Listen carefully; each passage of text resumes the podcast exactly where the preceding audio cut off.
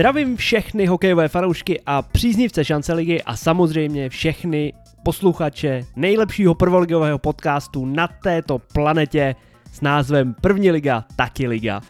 Soutěž je konečně zpátky, hrálo se už na všech stadionech, i když některé týmy si na to museli docela počkat. No a první tři kola přinesla už první poznatky, první překvapení, první zklamání, první parádní akce. No a hlavně, pokud jste neslyšeli naše obří a rekordně dlouhé předsezonní preview s šéfredaktorem Hokej.cz Markem Hedbábným, komentátorem Šance ligy Richem Wagnerem a mistrem světa, mistrem extraligy, trenérem, manažerem a mentorem Jirkou Vykoukalem, no tak jste si samozřejmě všimli, že nám některým ty tipy zatím moc nevychází, ale ono se to zlomí. Nebudem to protahovat a jdeme na novinky, ale ještě bych zmínil dvě věci. Stále si můžete zakoupit parádní černou kšiltovku s logem našeho podcastu na obchodě marken.cz, kde je jinak spousta dalších sportovních relikví, takže se vyplatí si projít celou jejich nabídku. Ještě jednou připomínám marken.cz. No a za druhý v Šumperku by se tamnímu redakčnímu týmu hodila posila do redakce. Teď to tam tak různě matlají a lepí ve dvou nebo ve třech. No a někoho šikovného by tam fakt potřebovali, takže pokud si ze Šumperka nebo okolí baví tě sledovat hokej a chtěl bys o něm psát, dělat rozhovory se svými oblíbenci, psát online přenosy a spoustu dalších činností spojených s klubem a navíc za to všechno chodit ještě zadara na hokej, no tak se ozvi komukoliv v redakci Šumperku, kontakty najdeš u nich na webu. Ještě před startem ligy nebo těsně po něm některé kluby začaly posilovat o hráče na střídavé starty z extraligy hlavně a jedná se rozhodně o zajímavé přesuny, i když je otázkou, jak často a jak dlouho budou prvoligovým týmům nakonec k dispozici. Mocně posílila třeba Slavia, natrvalo získala Lukáše Žejdla nejdřív a právě na střídavé starty minimálně na začátku sezóny pomůže Albert Michnáč, který se zatím nevešel do sestavy Motoru, no a taky překvapivě obránce David Kvasnička z Plzně.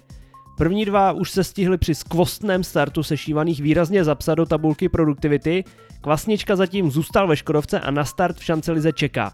Už na konci přípravy naskočili za Havířov mladíci Jan Bambula a Michal Kunc z Olomouce, takže spolupráce těchto dvou týmů nadále pokračuje a AZ posily do útoku potřebuje, protože jemu naopak start ligy absolutně nevyšel. Je úplně sterilní směrem dopředu a děravý směrem dozadu a navíc vedení vyrazilo Radka Veselého za opakované porušení životosprávy oficiálně. Dle mých informací v tom bylo větší než malé množství alkoholu a byl do toho namočený i další člen kádru, který tedy v týmu zůstal, ale už má dost výrazný černý puntík u svého jména. A klidně se může stát, že Havířovu ujede vlak, ujede jim ještě pár zápasů a budou se na chvostu potácet po zbytek ročníku a nikde není řečeno, že to nemůže být právě Havířov, který spadne letos ze Šance ligy. Posily z extraligy má i Třebíč, které na střídavé starty vypomáhá odchovanec Vilém Burian z Olomouce, no a opětovně taky Silvestr Kusko z Komety. To je fakt parádní zkvalitnění už tak silného útoku. Já jsem typoval Třebíč na černýho koně soutěže, který by mohl bojovat o čtyřku a prohánět favority a zatím se to potvrzuje. Pardubice poslali do Vrchlabí beka Honzu Zdráhala, který hned dostal obří ice time výrazně přes 20 minut. No a k dalším přestupům Lukáš Chalupa přesídlil do Ústí z Třebíče, kde už v minulosti působil, ale i tam je zatím tak na pozici 7. beka, protože Ústí vypomáhá i Martin Weinhold nově z extraligových Karlových Varů. Marcel Kotek, můj velký oblíbenec, se nedohodl na podmínkách v Kadani a stal se posilou Litoměřic, možná dobře pro něj. A za Litoměřice, za které si znovu zahrál i Přemek Svoboda z Litvínova. Tank Vojta Šilhavý se přesunul na poslední chvíli ze Vsetína do Šumperka a už za něj stihnul dát gól a Matěj Zabloudil se zase vrátil do Kadaně. U něj ten progres, nebo spíš neprogres, moc nechápu, on to minimálně v rukách fakt má, ale neuspěl nedávno na zkoušce v Hradci, loni jezdil půl sezóny do Varů a letos odehrál třeba celou přípravu ve Frýdku, ale nikde trenéry nezaujal nastálo a vždycky se vrátil k trhačům. Zajímalo by mě, co je u něj špatně. No a v Kadani ještě nově bude chytat druhý ruský vratár v lize, Alexej Trifonov, kterému je 31 a dostal už jeden zápas v neděli na Vsetíně, dostal 7 fíků. No a trhači jsou zřejmě ve slušných problémech, když schání takový posily, jenže z českých hráčů se tam prostě nikomu nechce, nikdo se tam nehrne a nikdo se tomu asi extra nemůže divit. No ale už na startu šance ligy došlo i k odchodům. Když jsme u Kadaně, tak za tu nakonec nebude hrát ani Kanaďan Leif Mattson, kvůli tomu, že se prý v kabině nemluvilo anglicky. No, když jsem se bavil včera s Michaelem Foltínem, tak ten říkal, když tam byl ještě v přípravě v Kadani, že angličtina se tam normálně používala, že ostatní kluci umí mluvit, když chtějí. A navíc tam jsou další dva Kanaďani, takže kdo ví, co zatím opravdu bylo. Lukáš Kučera skončil na vlastní žádost v Šumperku. Asi si představoval, že po bodově povedené přípravě bude hrát víc, ale v prvních třech kolech dostal šanci jenom ve čtvrté pětce a v posledním mači odehrál navíc jenom 4 minuty ve Vrchlabí. A uvidíme, kam tento mladík zamíří. No a to nejdůležitější byly samozřejmě zápasy. V prvním kole šance ligy způsobila hnedka po zdvižení už zmíněná Kadaň, která nakonec vůbec nepřijela na úvodní zápas na lapač z důvodu rozsáhlé marotky. Symptomům chřipky u spousty hráčů, takže radši poslala celý tým na preventivní testy. To nám to teda pěkně začalo. Nakonec se ale nákaza covidem u nikoho neprokázala a zápas se odehrál v neděli 19. září. Chvíli to vypadalo, že by se ten zápas mohl kontumovat, ale nakonec byl jenom odložen.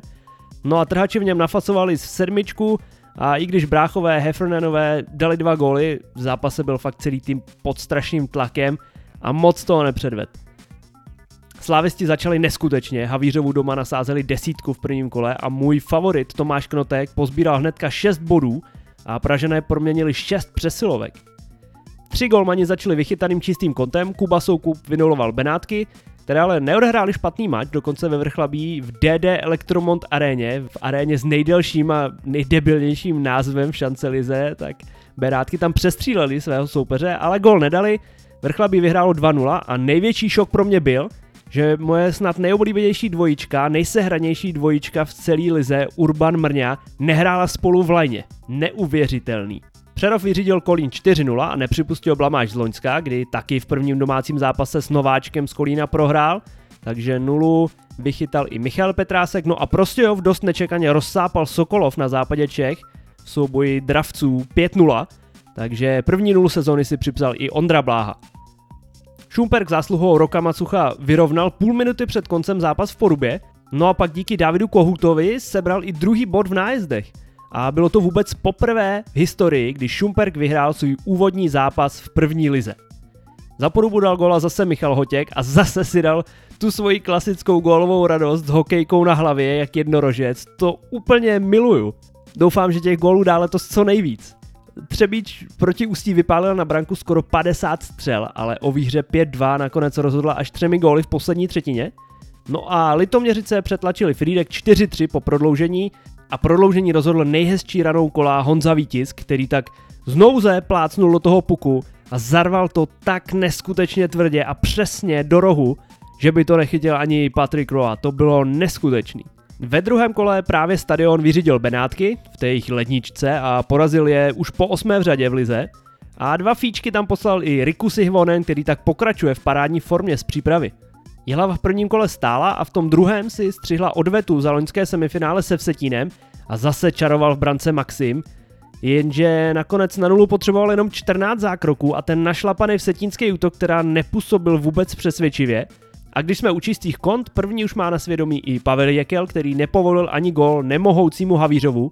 Bílé hvězdy vyhrály v Gascontrol aréně 4-0, no a ta finální souhra Střondaly, Nedvídka a zakončujícího Venci Krliše, ta byla úplně lahůdková.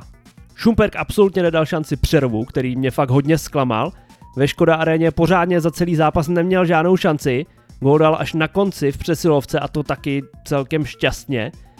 Draci měli mraky šancí a i když proměnili nakonec jenom 2, stačilo to a Vojta Mokrý v bráně vyhrál oba své premiérové zápasy v šancelize ve 20 letech s nulovými zkušenostmi a on působil fakt jak protřelej mazák. Vůbec nic z něj nevypadlo, je neskutečně klidnej, žádný zbrklý pohyby, žádný zběsilý zákroky, laciný chyby, nic a hodně mě zatím překvapil. Poruba se až neskutečně trápila v Kadani, trhače teda rozhodně nějak výrazněji nepřehrávala a i když povinně zvítězila, výkon to nebyl kdo ví jaký. První góly za RT Torax dali Michal Houdek a Jakub Husa, tedy její obránci. Slávisti se poradili v Polárce s Frýdkem 5-3 a pokračují v ofenzivní krasojízdě. Za Frýdek se 2krát prosadil Filip Komorský, no a v prvním kole to byl zase 2krát Alan Liščarčík, takže tihle 2 Poláci ukazují, že přece jenom nebudou v týmu jenom do počtu. Honza Novák dvěma naprosto přesnými a výstavními ranami nasměroval Sokolov k první výhře v sezóně v Ústí, kde přišlo slušných skoro 1000 diváků, tolik nechodilo v minulých sezónách na Slovan, ale ti nakonec museli zkousnout porážku 3-4. Neskutečný drama se odehrálo v Kolíně, Vrchlabí tam vedlo 3-1, ale 2 minuty před koncem dorovnal Zdeněk Král na 3-3 a vypadalo to, že jdeme do prodloužení, ale ještě hnedka z dalšího střídání, hnedka po buli ve středu, ujel domácí obraně Ondra Matýs, Čížek ho fauloval a rozhodčí nařídili trestné střílení.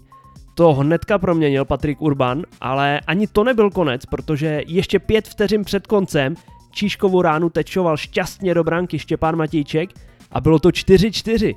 Prodloužení byly šance na obou stranách a utkání nakonec muselo rozhodnout 7 sérií nájezdů, které rozsekl pro stadion jediný úspěšný střelec Tomáš Zeman. Atmosféra v Kolíně byla fakt z obou stran neskutečná a jedna věc mě hodně zaráží. Za Kozly nastupuje Radim Šalda, který byl odstaven z kádru Hradce, loni ještě jezdil na reprezentační srazy. V Kolíně sice dostává spoustu ice timeu a měl by rozhodně svými schopnostmi jednoznačně nad ostatními vyčnívat, ale řekl bych, že se to moc neděje. Občas působí tak jako docela odevzdaně a takovými výkony si rozhodně tenhle reprezentant zpáteční lístek do extraligy nekoupí. No a v třetím kole se první nuly a taky prvních bodů dočkalo i Ústí, které odehrálo opravdu parádní zápas v Prostějově. Hnedka v prvním střídání dal gól po chybě v obraně David Tuma a okamžitě v tom druhém ujel Martin Tuma do úniku a mohl zvýšit po blafáku. Takže hnedka po 50 vteřinách si Aleš Totr, trenér Prostějova, vzal oddechový čas, aby je střáby uklidnil, ale moc se to nepovedlo teda za mě. Ústí v celém zápase, nebo minimálně v prvních 2 třetinách jelo asi 5krát samostatný únik na bránu a dalších minimálně 5 nebo 6 přečíslení, klidně mohlo dát ještě další 4-5 gólů. Prostějov si tlak vytvořil až ve 3. třetině, měl pár slušných šancí, ale na konci se nesmyslně vyfauloval a bylo hotovo a Ústí vyhrálo nakonec 3-0 po gólu do prázdné. Druhý z hanáckých týmů Přerov měl doma co dělat s Kadaní. Ještě po 2. třetině to bylo 2-2 a Zubři vůbec nebyli ve své kůži. Možná někteří hráči jako Pepa Hrabal nebo Jirka Krysl uspěchali ten svůj návrat z Marotky, naznačoval to po zápase trenér Kočara, ale nakonec Moravané přidali ve 3. 20-minutovce 3 góly a oslavili povinné 3 body. A u Kadaně to je podobný jako loni, no. Dokáže uhrát docela slušný pasáže, ale absolutně nevydrží hrát konstantně celý zápas, celých 60 minut a stačí jeden 10minutový výpadek, 2 inkasovaný góly a úplně se jim celá hra rozpadne. Sokolov letos doma ještě nevyhrál, ve druhém představení na svém stadionu podlehl trápícímu se Havířovu, pro který vystřelil první body v sezóně Vlastimil Dostálek v prodloužení. No a v Sokolově mají rozhodně o čem přemýšlet, když ze 45 střel dali jenom 2 upachtěné góly a v tom předchozím domácím představení navíc ani jeden. A na Baník přišlo na oba zápasy jen kolem 350 diváků, to je hrozný. Liťák přidal další výhru a letos ještě jako jeden ze 4 týmů nepoznal hořkost porážky. Ve 3. kole si poradil s Kolínem, který popravil neskutečnou ranou z první mladíček Lukáš Pajer, který začínal s hokejem právě v Kolíně, kam se určitě přijela podívat i jeho rodina. No a Pajer by letos podle mě měl co nejdřív dostat šanci v mateřském Hradci v extralize, protože už loni, když hrál v Litoměřicích svoje první zápasy mezi muži, působil neskutečně sebevědomě a úplně suverénně. A navíc Kališnici zase vystřelil na branku více jak 40krát, a trenér Brook jim opět naordinoval velmi atraktivní a ofenzivní taktiku, která se líbí divákům, ostatně tak jako v posledních 2 úspěšných letech. Šumperk podstatnou část zápasu ve Vrchlabí vedl, ale nakonec musel zkousnout porážku na nájezdy, ale draci zatím bodovali ve všech 3 zápasech a ukazují se na startu ligy ve slušné formě. Stejně jako Vrchlabí, které ještě neprohrálo, ale taky už 2krát body ztratilo. A navíc v tom zápase absolutně nesmyslně fauloval Matýs, který dojel jako druhý do souboje proti Vachutkovi, narval nic netušícího a nečekajícího Vachyho hlavou proti hrazení a hnedka šel do sprch. Opravdu ošklivý, úplně zbytečný zákrok, ale předtím aspoň Ondra Matýs předvedl solo přes celý hřiště a vyrovnal na 2-2, ale tím si to jeho chování moc neospravedlnil teda. Slávisté body zase nestratili a v suchým triku si poradili s Benátkami 4-2, a 100% zůstává i Třebíč, která doma přesvědčivě přestřílela Frýdek jak na střely, tak na góly a opravdu ukazuje neskutečnou ofenzivní aktivitu a po právu má po 3 zápasech na kontě 9 bodů. A jsem taky rád, že to tam padá našemu meme lordovi Vencovi Krlišovi, který tam poslal 2 banány.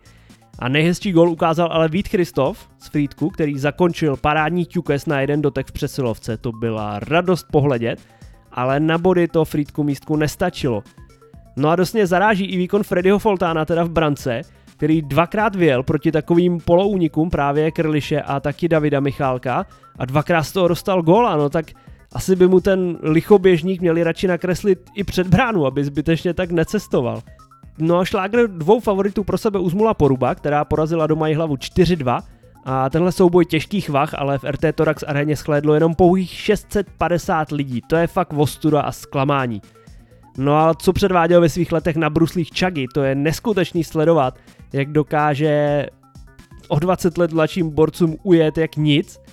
Zápas měl spoustu šancí, 6 gólů, nějaký tyčky, pěkně stloukal i Jeniš zblízka vymíchali Maxima Žukova, ukázalo se, že tenhle ruský obr přece jenom má své slabiny, no a Poruba nakonec slavila vítězství 4-2. No ale ty návštěvy, to je pro mě zatím obrovský zklamání. Přes 1000 lidí přišlo vlastně jenom v Šumperku, v Jihlavě a v Prostějově, kde mi teda ale těch 1250, co bylo nahlášených, vůbec nepřišlo reálných. Přišlo mi, že tam bylo tak maximálně 800 lidí. Experti na to virtuální navyšování návštěv jsou hlavně třeba v Pardubicích, kde se to děje běžně a kde hlásejí i permanentkáři, kteří nepřijdou. No a přes 2000 přišlo na Vsetíně, ale i tam asi čekali mnohem větší návštěvnost. Navíc na první zápas sezóny, i když to byla teda jenom Kadaň. Ale lidi prostě asi nechtějí podstupovat ty procedury, jsou jedinci, kteří fakt principiálně odmítají nejenom očkování, ale i veškerý testy, takže ty na hokej nepřijdou vůbec, ale jiný důvody fakt neznám. V Přerově přišlo 2krát jenom něco kolem 600 lidí, ve Vrchlabí, který vyprodávalo stadiony i ve druhé lize, i na kraj dokonce, na finále proti Trutnovu, tak tam dorazilo jenom něco kolem 500. No a v Kolíně, kde jsem čekal obrovský hlad, jezdí tam i lidi z Hradce, protože to mají v rámci nějakých VIP permanentek a hrajou tam mladí hradečáci hlavně, tak tam přišlo pouze 921 lidí. To je prostě za mě strašná škoda, strašná bída, zklamání a nepochopitelný. Čekal jsem, že lidi po té pauze budou nažavený na hokej a hladový, ale spíš se ukázalo, že si zkrátka odvykli na ty zimáky chodit v minulý sezóně. A to je fakt strašně smutný, protože to bude mít obrovský důsledky na rozpočty klubů v příští sezóně a nakonec na to doplatí úplně všichni, včetně samotných klubů, včetně hráčů, včetně zaměstnanců a kdo ví kdo další. Po 3 kolech je nejúspěšnějším týmem v přesilovkách Slavia s neskutečnou úspěšností 43,75%, když sešívaní využili 7 z 16 možností a naopak 6 týmů ještě v oslabení nedostalo gól a nejlépe jsou na tom překvapivě Benátky, které bez úhony ubránili už 17 početních výhod soupeře. Nejvíc střílí Třebíč, která průměrně za zápas vyslala na branku přes 40 pokusů. Na Buli zatím vládne se 60% úspěšností Vsetín, no a nejvíc trestných minut po vzoru minulé sezóny sbírá Vrchlabí, které už jich za 3 kola stihlo nastřádat celkem 61. Nejvíc toho zatím odehrál Tomáš Drtil, jehož průměrný ice time jde skoro k 27 minutám a celkem tento šumperský back strávil na ledě za 3 zápasy skoro 80 minut. Nejčastějšími střelci jsou Martin Šťovíček, Lukáš Nedvídek a Daniel Krejčí, všichni 3 se 13 pokusy. Naopak nejvíc ran soupeře sám zablokoval, tipněte si, kdo jiný než Jan Vítisk, který zastavil svým tělem 9 pokusů soupeře. Na vhazování vládne mezi centry s aspoň 30 buly Petr Lichaněc, jenž se jako jediný dostal přes 70% na neskutečných 71,05% vyhraných soubojů o puk. No a nejčastěji zasahujícím brankářem je Petr Hamalčík z Ústí, na kterého letělo už 111 ran. A jsou zatím jenom 3 hráči, kteří dokázali skórovat ve všech 3 zápasech, a sice Michal Trávníček z Ústí nad Labem, David Michálek z Třebíče a Tomáš Knotek z pražské Slávie. Vtipný, že všichni 3 mají zdrobnělý jména. Komu se daří? Na prvním místě naší rubriky nemůže být nikdo jiný než Tomáš Knotek.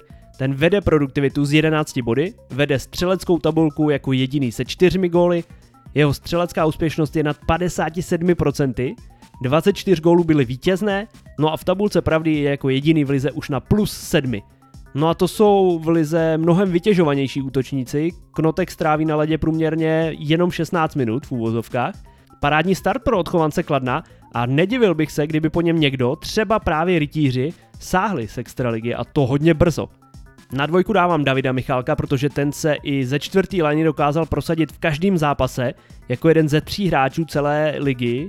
Dává i docela chytrý góly, jako ukázalo proti Frýdku, kdy to dloubnul proti větému golmanovi, ale za zápas odhraje průměrně jenom 9 minut a to znamená, že průměrně, když se to vypočítá, dá skoro 7 gólů za čistých 60 minut hry, což je jasně nejvíc ze všech borců a navíc vyhraje přes 77% svých bully jako centr čtvrté formace a taky se parádně umí usmívat Markétě Křížové, kterou zdravím, do jejího objektivu, takže David zkrátka vládne ve všech sférách a já mu to strašně přeju.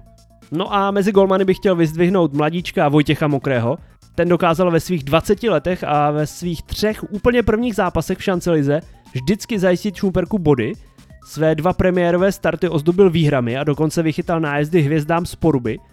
Je fakt neskutečně klidný a jistý v brance, nedělá laciné chyby, hraje perfektně pozičně, stojí přesně tam, kde má a jak má a jeho úspěšnost po 3 kolech je přes 94% a průměr inkasovaných gólů je na 1,58. Ještě vlastně neinkasoval ze hry víc jak 2 góly.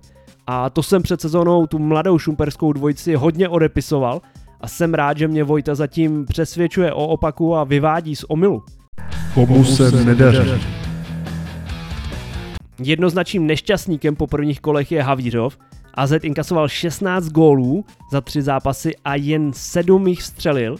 6x z 18 případů dostal gól v oslabení a ta úspěšnost, nebo spíš neúspěšnost, 66,7% v bránění početních nevýhod je otřesná. Stejně jako kombinovaná úspěšnost golmanů, jenom 86,8%, což je úplně nejhorší číslo ze všech golmanských týmů v lize. No a navíc je Havířov pod neskutečným střeleckým tlakem soupeře. Letělo na jeho branku už 121 rán a sami Havíři vyprodukovali jenom 78 pokusů, takže to jejich korzy je taky hrozný. A spíš se jenom dívají na soupeře a čekají, co vymyslí, než že by sami tvořili. A to je i s těmi problémy a vyhazovem Radka Veselýho opravdu tristní start do sezony. Naprosto nevyvedený začátek ročníku v novém působišti zažívá i Tomáš Šmerha, jedna z hvězd celé ligy. V Sokolově mu to vůbec nesvědčí.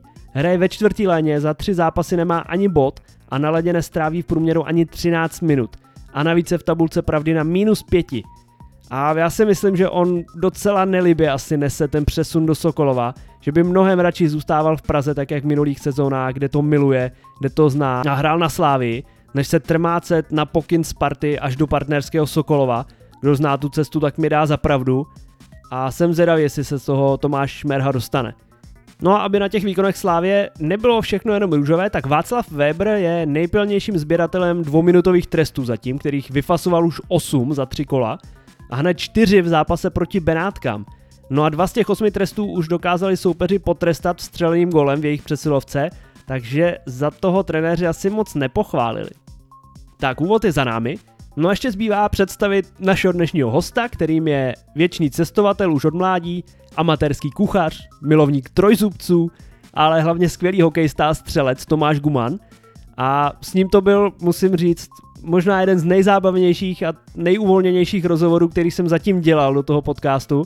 A i když mám v šuplíku dost už předešlých povídání natočených do zásoby, tak jsem se rozhodl i tak vydat Tomáše dřív, protože to byla fakt sranda. A navíc z Poruby dlouho nikdo nebyl, naposledy Petr Kanko někde v epizodě číslo 18, myslím. A to už je teda pěkně dlouho. No, s Gumim jsme probrali jeho mládežnické působení ve Švýcarsku, v Davosu a taky ve Švédsku, postupovou jízdu Kladna z minulé sezony a nebo okolnosti jeho návratu do Ostravy, ale taky se dozvíte o jeho velkém koníčku, kterým je vaření. Odhalíme, jakou má spotřebu ovladačů na PlayStationu, za co nejvíc platil pokuty na Kladně a nebo jaký má vztah k elektromobilům a nebo taky kolik stojí večeře v Davosu. Spousta zajímavých témat i mimo hokejových, takže to nebudeme zbytečně prodlužovat a užijte si pokec s Tomášem Gumanem.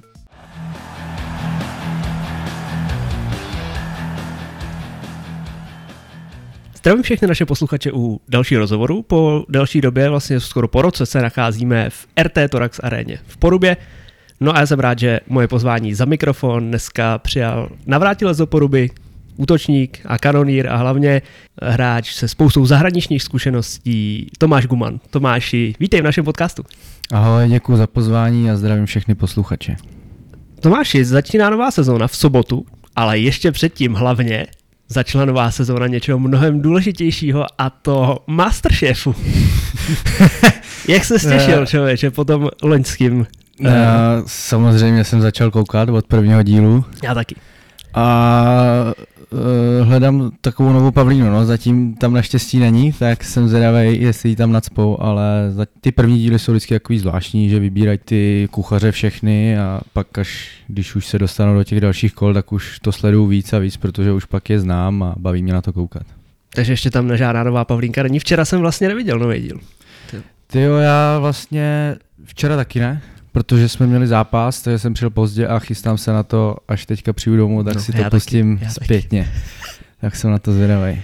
Já totiž, když jsem se díval loni, tak vždycky na to, co jsem se těšil nejvíc, hnedka až to skončilo, tak vždycky na tvůj Instagram, na tvoje storyčko, jak jsi tam otvíral to, ten šampus vždycky, až už konečně vypadne, a ona nevypadla a nevypadla, byla tam až do konce. Ne, jako tak ta mě fakt mě štvala, protože to bylo jako něco neskutečného. Kdyby aspoň jako vařila dobře, já jsem to teda neochutnal, že jo, ale to, co jsem viděl, tak podle mě tam neměla co dělat prostě, ale jako chápu zas kvůli sledovanosti, no, protože jsem asi nebyl jediný, kdo měl na ní takovýhle nervy, tak jí tam drželi co nejdýl, no. Ale nečekal jsem, že bude až ve finále, to jsem byl jako fakt jako, tam ještě chyběl ten poslední stupínek a bylo by po MasterChefu. A po televizi tvojí. No to taky. No mě by zajímalo, jestli prostě fakt se chovala třeba přirozeně, nebo takhle i, já nevím, v těch jiných reality show, a nakolik tam vstupuje fakt ta televize do toho, že jim říkají tohle udělej, tady to trošku jako přidej, aby to jako vypadalo v té televizi, víš, aby tam bylo nějaký dráma. No tak v průběhu MasterChefa, tak samozřejmě my, když jsem si psal s kamarádama nebo se známýma, tak byly obrovský spekulace o tom, kdo to vyhraje, slyšel jsem 3 různý scénáře nebo 4, kdo to vyhraje, kdo bude ve finále, co a všechno jak, a zase taky jsem slyšel, že ve skutečnosti vlastně taková není, že ani tolik neráčkuje, že to jako všechno přihrávala, ale to je všechno jedna babka povídala, že? Takže Bůh ví, kde je pravda, to vědí jenom v televizi. No. Jako to zákulisí těch přenosů by mě zajímalo, a hlavně za druhý už to bylo rok natočený a nikdo se to nemohl dozvědět. A já bych se zbláznil, bych byl nějaký z těch účastníků a věděl bych to takovou dobu a nemohl bych nic říct. To bych vůbec nevydržel. Já taky ne, no. Ale tak já si myslím, že třeba té rodině jakoby kolem sebe to řekli. Tak to jo. Jo, ale těžko říct, jako já bych to taky asi nezvládnul, kdybych vyhrál MasterChefa, ale jako rok bych to musel tajit, že jsem to nikomu neřekl, že jsem to vyhrál. To je hrozný. To jo. A bagetu jsi nedal, jo? Ne. Chtěl jsem natočit video, jak si ji kupuju a vyhazuju do koše, ale pak jsem si říkal, že to je škoda peněz za takovou... A škoda jídla, hlavně jídlem se hraje. Přesně tak, no. Ale jako... Tam mě jako fakt vytáčela, fakt moc. A měl jsi tam nějaký oblíbence, ne třeba z těch soutěžících, ale z porodců, který se ti nejvíc líbí z těch 3, co tam jsou? Já mám rád Radka Kašpárka. K tomu bych chtěl hrozně na večeři do toho fieldu, já bych celkově chtěl do všech 3 restaurací. Už jsem byl blízko tomu, že bych jel do, vlastně to jsem byl tady a pak jsem podepsal na Kladně, tak už jsem si plánoval, že pojedu do té Olomouce a pak jsem nakonec podepsal na Kladně, tak z toho sešlo a myslím si, že letos bych fakt chtěl na tu večeři k tomu, k Forejtovi, akorát teď nevím, do entré, no. A pak, až budu v létě, tak Field a U Matě, no. Chtěl bych to zkusit, jako. Ale vím, že kamarád byl U Matě a říkal, že neskutečný, jako no, že hranice neskutečná. No. Já nevím, u toho Přemka to je takový, já asi nejsem takový ten správnej gurmán, že oni ti tam dají fakt takový ty věci, který vůbec neznáš, a takový ty jako fancy jídla a takový nějaký ty chuť, já úplně nevím fakt, jestli by mi to chutnalo, jestli jsem takovej jako... znalec a nemáš takový ten vytříbený jazyk na to, jestli by si to vůbec užil nějaký takový věci. No, jako v tom s tebou souhlasím, no, jako, ale říkám, já nejsem zas jako, baví mě vařit, baví mě jídlo, baví mě jíst, baví mě na to koukat, ale jako netvrdím o sobě, že jsem nějaký jako kulinář nebo něco takového, ale určitě by mě to zajímalo, jaký to je, i vlastně takhle to jídlo jinak trošku. Já jsem vlastně jednou viděl Radek Kašpárek, tak byl u show Jana Krause a dělal tam jídlo nějaký a vařil prostě, já nevím, z jedlýho prachu a prostě takovýhle nesmysly, jo. A když jsem to slyšel, tak mě to úplně jako, jsem si říkal, to se dá jíst, jo. Ale chtěl bych to zkusit prostě, no. Já si přitom pamatuju, když si ještě dávno, když neměl ty svoje hvězdy a tak měl nějakou show v televizi. A tam, na Barandově. No a tam právě přesně sypal tím ostraváckým jako dialektem takový a vařil tam tak jako lidově, vždycky tam prasknul takovou vařil, porci jako prase. Já jsem miloval třeba, když já jsem na to koukal, vlastně co bude dnes k večeři se to jmenovalo. Tam byl tak o 15 kilo ještě dole. Ale byl vtipný, mě to bavilo. Jo, a hlavně vařil, on třeba dělal steak hovězí prostě. Teď ho dělal na té pánvi a teď prostě vzal, já nevím, půl kostky másla a celý to glazalo v tom másle, prostě úplně totální jako prasárny a já jsem si vždycky říkal, to bych chtěl dát. Tyve. No a co si dáš tak nejradši, když jdeš někam na dobrý jídlo, někam, tak co máš nejradši?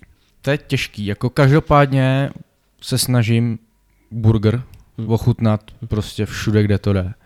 Jo, byl jsem, všude, kde jsem byl prostě na Kladně, Porubě, prostě v Praze, kdekoliv, v jakém městě jsem, tak vždycky ochutnám nějaký burger. Prostě to je takový moje, jako prostě to, co mám fakt rád. A máš nějaký tip, kam by si jako něco neskutečného, kam by si každý měl zajít? Tak za mě v Ostravě Mama's Bistro, určitě. To je jako výborný.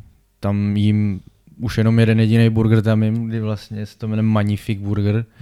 Je to s fíkovým čatným a je tam taková cibulka jako nasládla a prostě jako fakt pecka. A jinak asi nejlepší burger, co jsem zatím měl, tak asi Dish v Praze, no. To je fakt bomba, no. A doma to taky nějak skládáš ty burgery, Dish? Jo, hodně. Jako, hodně mě baví burgery, hodně, jako. Myslím si, že třeba 1-2krát do týdne si udělám burger, jako, no. A je to jako vhodný pro sportovce vrcholovýho? Sypat do sebe burgery. Vždycky jako den po zápase vždycky si ho dělám, no, když jako, ale já se snažím ho dělat jako, ne prasácky, ale jako zdravě, že třeba jako maso tak nedělám vůbec na voleji, to dělám prostě samotný a jako nedávám do toho žádný jako nesmysly, no, snažím se jako, aby to mělo i hlavu a patu, no, že aby jich do sebe necpal mastný a to, ale jediný, co mě mrzí, tak bulky, že si kupuju. Jo, tady spoluhráč Patrik Urbanec, tak vlastně ten dělá jednou za čas burgery s tím, že si je dělá o volnu a od rána vlastně si zadělá nové těsto, udělá si bulky a všechno si takhle udělá. A to bych chtěl taky zkusit, ale zatím jsem se k tomu nedostal. Mě chutná, úplně miluju takový ty sladký, ty máslový úplně s tím burgerem strašně jdou jako dohromady. To je jako bomba, no. To je bomba, jako když právě ta bulka je hrozně důležitá, no. Právě to v tom Mama's Bistru, tak tam to mají úplně neuvěřitelný. Jako oni byli vlastně i v Ano šéfe, ale podle mě tam byli spíš jako, aby se zviditelnili, no, protože oni to měli už... Já se to možná pamatuju, ten díl. Jo, teď jak o tom tam mluvíš. Bylo to jako jinak trošku, měli to takový, jako ta restaurace, když do ní přijdeš, tak je to takový nic moc, jo, je to takový, jako neřekneš si, jo, ty tady vařej dobře, jo, ale prostě pak ti přinesou to jídlo a je to neuvěřitelný a vlastně ten Polreich, tak jim vlastně řekl jenom, že ať vylepší bulky, jinak, že mu to naprosto chutná prostě, což Ano šéfe nikdy jako pořád neřekl. Takže oni vylepšili ty bulky a jsou úplně neskutečný teďka, no. Takže my bydlíme teďka v Prostějově, tam na náměstí jedna burgerárna a tam přesně tam mají tak dobrý bulky, že to bych se doma dával k snídani, protože jen tak s máslem vůbec bych tomu nemusel mít, ten burger jsou skvělý. No, a jak se to jmenuje? Pan Burger. Pan Burger, jo? No, je to hnedka... Jak je radnice na náměstí, tak v té jedné vedlejší ulice. A vím, že tam kluci, co hrajou, jakože v Prostějově, že tam taky rádi chodili. A... Tak to, až se dostanu do Prostějova, protože to mám v plánu, tam vlastně Pepa Zajíc tam teďka hraje, tak jsme se domluvali, že bych se za ním přišel podívat, tak to určitě navštívím. No tak to zajděte. No a kdybys šel do MasterChefa, co bys jim tam uklohnil jako to první jídlo? Já nevím, jako do MasterChefa nemám jako žádný jídlo, jo. Já spíš jako... Dělám si jako burger, baví mě těstoviny, taková ta italská kuchyně, jako, ale jako nic, že bych jako vymýšlel úplný jako nesmysly, jo, ale teď jako dělám třeba těstoviny na víně s panenkou jakoby a tak, ale že bych jako tam vytvořil třeba, jak oni dělají ten Wellington nebo něco takového podobného, tak to vůbec jako no, to vůbec to jde mimo mě. No a když jsi byl teďka na Kladně, tak vy jste měli i mezi sebou, ne, s hráčema nějaký soutěže vaření, že jste si dělali? Jo, tak začalo to tak vlastně, že jsme si řekli v létě, že to vlastně, to myslím, že bylo všechno zavřený, tak jsme si řekli, to bych asi neměl možná říkat, ale... Tady můžeš říct všechno.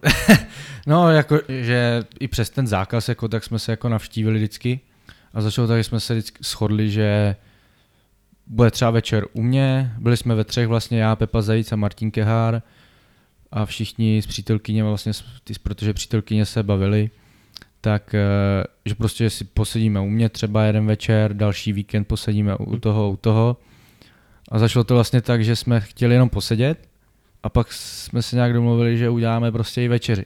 No a mě napadlo vlastně, že tak ať už to stojí za něco, tak prostě uděláme normálně polívku nebo předkrm, hlavní jídlo a dezert a budeme to mít jak v prostřenu. No tak jsme se jako z toho dělali srandu, ale nakonec jsme to ani nějak pak jako nehodnotili bodama, ale udělali jsme to tak jako v prostřenu prostě, no. Okay, takže nebyl žádný vítěz, jo? No jako... No, aspoň takový hypotetický, jako ne. Jako samozřejmě, já jsem asi vyhrál, že jo, ale... Tak ne, jako shodli jsme se, že Pepa Zajíc vlastně, který moc nevaří, tak předved neuvěřitelnou paštiku. Jo, a což jsme se tam s ním hádali asi půl hodiny o tom, jestli to dělal on, nebo jestli to objednal, nebo jestli to dělal jeho přítelkyně, ale že prostě jsme mu nevěřili a nakonec jsme se shodli, že asi vyhrál on. No. A z čeho to měl tu paštiku? Z jatýrek nějakých? Ty, co on to měl? On měl z husích jater, měl tam... marmeládu z meruněk, myslím k tomu, ale jako, jako fakt dobrý. No. Fakt dál si na tom záležet. No.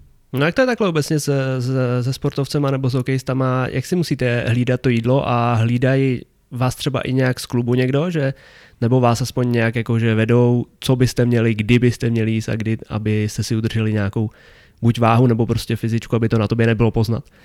No tak každopádně máme vážení, nebo bylo to tak za Miloše Holáně, když jsem tady byl, tak jsme se každý týden vážili, což si myslím, že k tomu patří prostě, si hlídat nějak tu životosprávu a jinak většinou vždycky v létě přišel někdo, kdo nám vyprávěl o té, jako nějaký poradce, který nám vyprávěl o jak bychom se měli stravovat a všechno a já osobně si to hlídám, jakoby tu stravu, jako ne, jako že bych to hlídal jako nesmyslně, ale spíš jako gramáž si hlídám a v podstatě jako jím jenom rejži, těstoviny, brambory a k tomu prostě kus masa jako.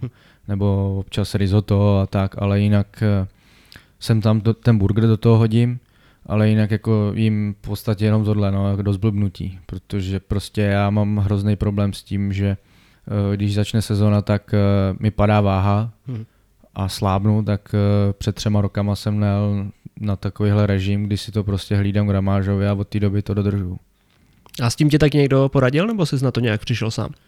Ne, poradil mi vlastně, já jsem před 3 rokama měl, já nevím, 80 kilo, nebo před 4. A přišel jsem do posilovny prostě, domluvil jsem se tam s kulturistou, s kterým jsem jako vlastně už 3 roky spolupracuju, s Tomášem Noskem, který byl vlastně na několika mistrovstvích světa, na nad 50 let, tak jsem za ním přišel a říkám, potřebuju nabrat, co mám dělat. A on mi řekl jenom jednoduchou věc, on mi řekl 800 gramů rejže, ne, 400 gramů rejže, 800 gramů masa denně. A říkám, to není dost tak hrozný. A tak jsem hned přišel domů, na oběd 200 gramů rejže, 400 gramů masa, zasyrova, že jo, zavážený a pak jsem to hodil na talíř a pak jsem se na to podíval. Říkám, to nemůžu sežrat tu rejži. Prostě ty rejže bylo strašně moc, těch 200 gramů bylo strašně moc. No tak jsem to tam asi jet hodinu, ale po týdnu jsem si na to zvyk a pak jsem teda musel jíst rejži i k snídani, protože to prostě od toho oběda se to nedalo sníst, prostě těch 400 gramů, takže já jsem si udělal třeba 70 gramů rejže ráno na sladko. Když jsem do toho zamíchal prostě, já nevím, jogurt, ovoce, trošku granka a takhle jsem jet, no asi 2 měsíce. 2,5, 3 měsíce jsem takhle jet a měl jsem najednou 10 kilo nahoře. No. A to si od té doby nějak jako držíš? Jo, to si držím, těch 90 a většinou třeba ještě přiberu přes léto 2-3 kila a pak to schazuju většinou na 87 do sezóny vlastně, abych trošku přece jenom jsem takový zavodněnej vždycky, tak abych byl rychlejší, tak vždycky třeba těch 2-3 kila ještě schodím a to si pak udržu ideálně. No, když jsi říkal o tom týmovým vážení, tam má každý jako nějaký rozmezí a když to buď má míň, nebo nedej bože víc, tak co se stane potom? Tak co si tak pamatuju za Miloše, tak vlastně každý týden v pondělí, po víkendu, že jo, samozřejmě, no, tak všichni na váhu a pan Holáň si to hlídal a když tam bylo něco míň, tak nic, tak jenom, hele, zubnu si kilo třeba nebo tak, ale když bylo přes, tak většinou bývalo dvoutýdenní šance na toto schodit, jinak pokuta. Takže to bylo takový, ale s tímhle já naštěstí problém nemám, no, takže to šlo mimo mě. A byli na to experti, jo, který cálovali? Tak ze začátku jo, ale pak už i ty experti se dávali pozor, no. Tak to má být, disciplína musí být. Přesně tak. No jinak, když bychom mohli taky přejít k hokeji, ne, trochu? Můžeme. Zatím jsme jenom u jídla. No tak, ježišmarja, tady se můžeme bavit o všem. Co tě vůbec přivedlo zpátky do Poruby po té sezóně na Kladně? Chtěl jsi jít někam, kde to znáš? Protože moc krát se ti to v kariéře nestalo, že šel někam, kde jsi už předtím byl.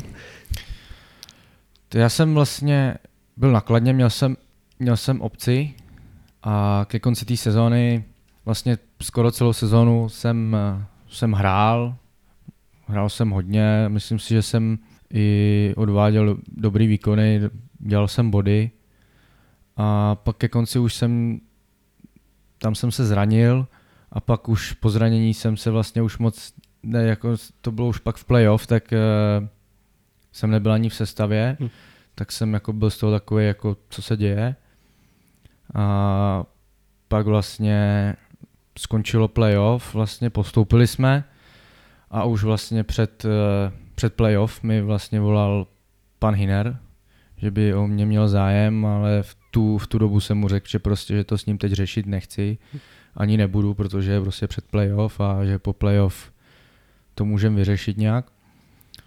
A pak vlastně skončil playoff a řešilo se něco nakladně, ale jako by bylo to takový nějaký, jako jo, to jednání, jako že necítil jsem z toho, že by mě chtěli nebo to, tak jsem vlastně de facto, já jsem jednal jenom s panem Hinerem.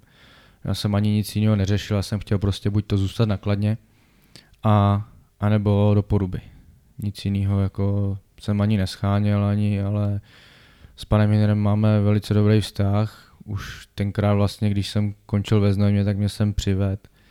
A tu sezonu vlastně, když jsem myslel, že pomalu skončím s hokejem, že už mi to nejde, tak jsem ještě tu sezonu vlastně dohrával playoff ve Vítkovicích, takže za to já jsem mu byl strašně vděčný a i to byl jeden z důvodů, proč jsem se vrátil a mohl mu to vrátit tím, že se dostaneme co nejdál a doufám, že se dostaneme i do baráže a postoupíme do extraligy. No, už jsi tady vlastně jakoby třetí sezónu a myslím, že po třetí jsou zase noví trenéři, ne? Že předtím byl... Já jsem zažil ještě pana Flašara s panem Sršněm, to jsem přišel, to tady byly vlastně 3 liny, jenom to byl ten první rok, co postoupili vlastně, tak abych řekl pravdu, já jsem sem třeba vůbec nechtěl jít, protože jsem si říkal, to je Poruba, kde to je, to ani prostě nevím, jsem životně neslyšel, dělali druhou ligu a to. No a pak jsem prostě nic jiného nebylo, jako byl tam nějaký zájem z Prostějova, ale z toho nakonec sešlo a tak jsem šel sem a říkám, to prostě to. No ale přišel jsem a já jsem zjistil, že Poruba je vlastně dobrý tým, dobrý zimák, dobrý zázemí. Tak jsem přišel sem, hráli jsme na 3 liny, což mi hrozně pomohlo prostě.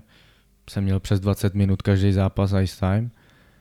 Ze začátku se mi moc nedařilo, ale pak prostě po 5 zápasech to najednou přišlo. Trenéři mě posunuli do první liny s Petrem Gankem a s Honzou Káňou.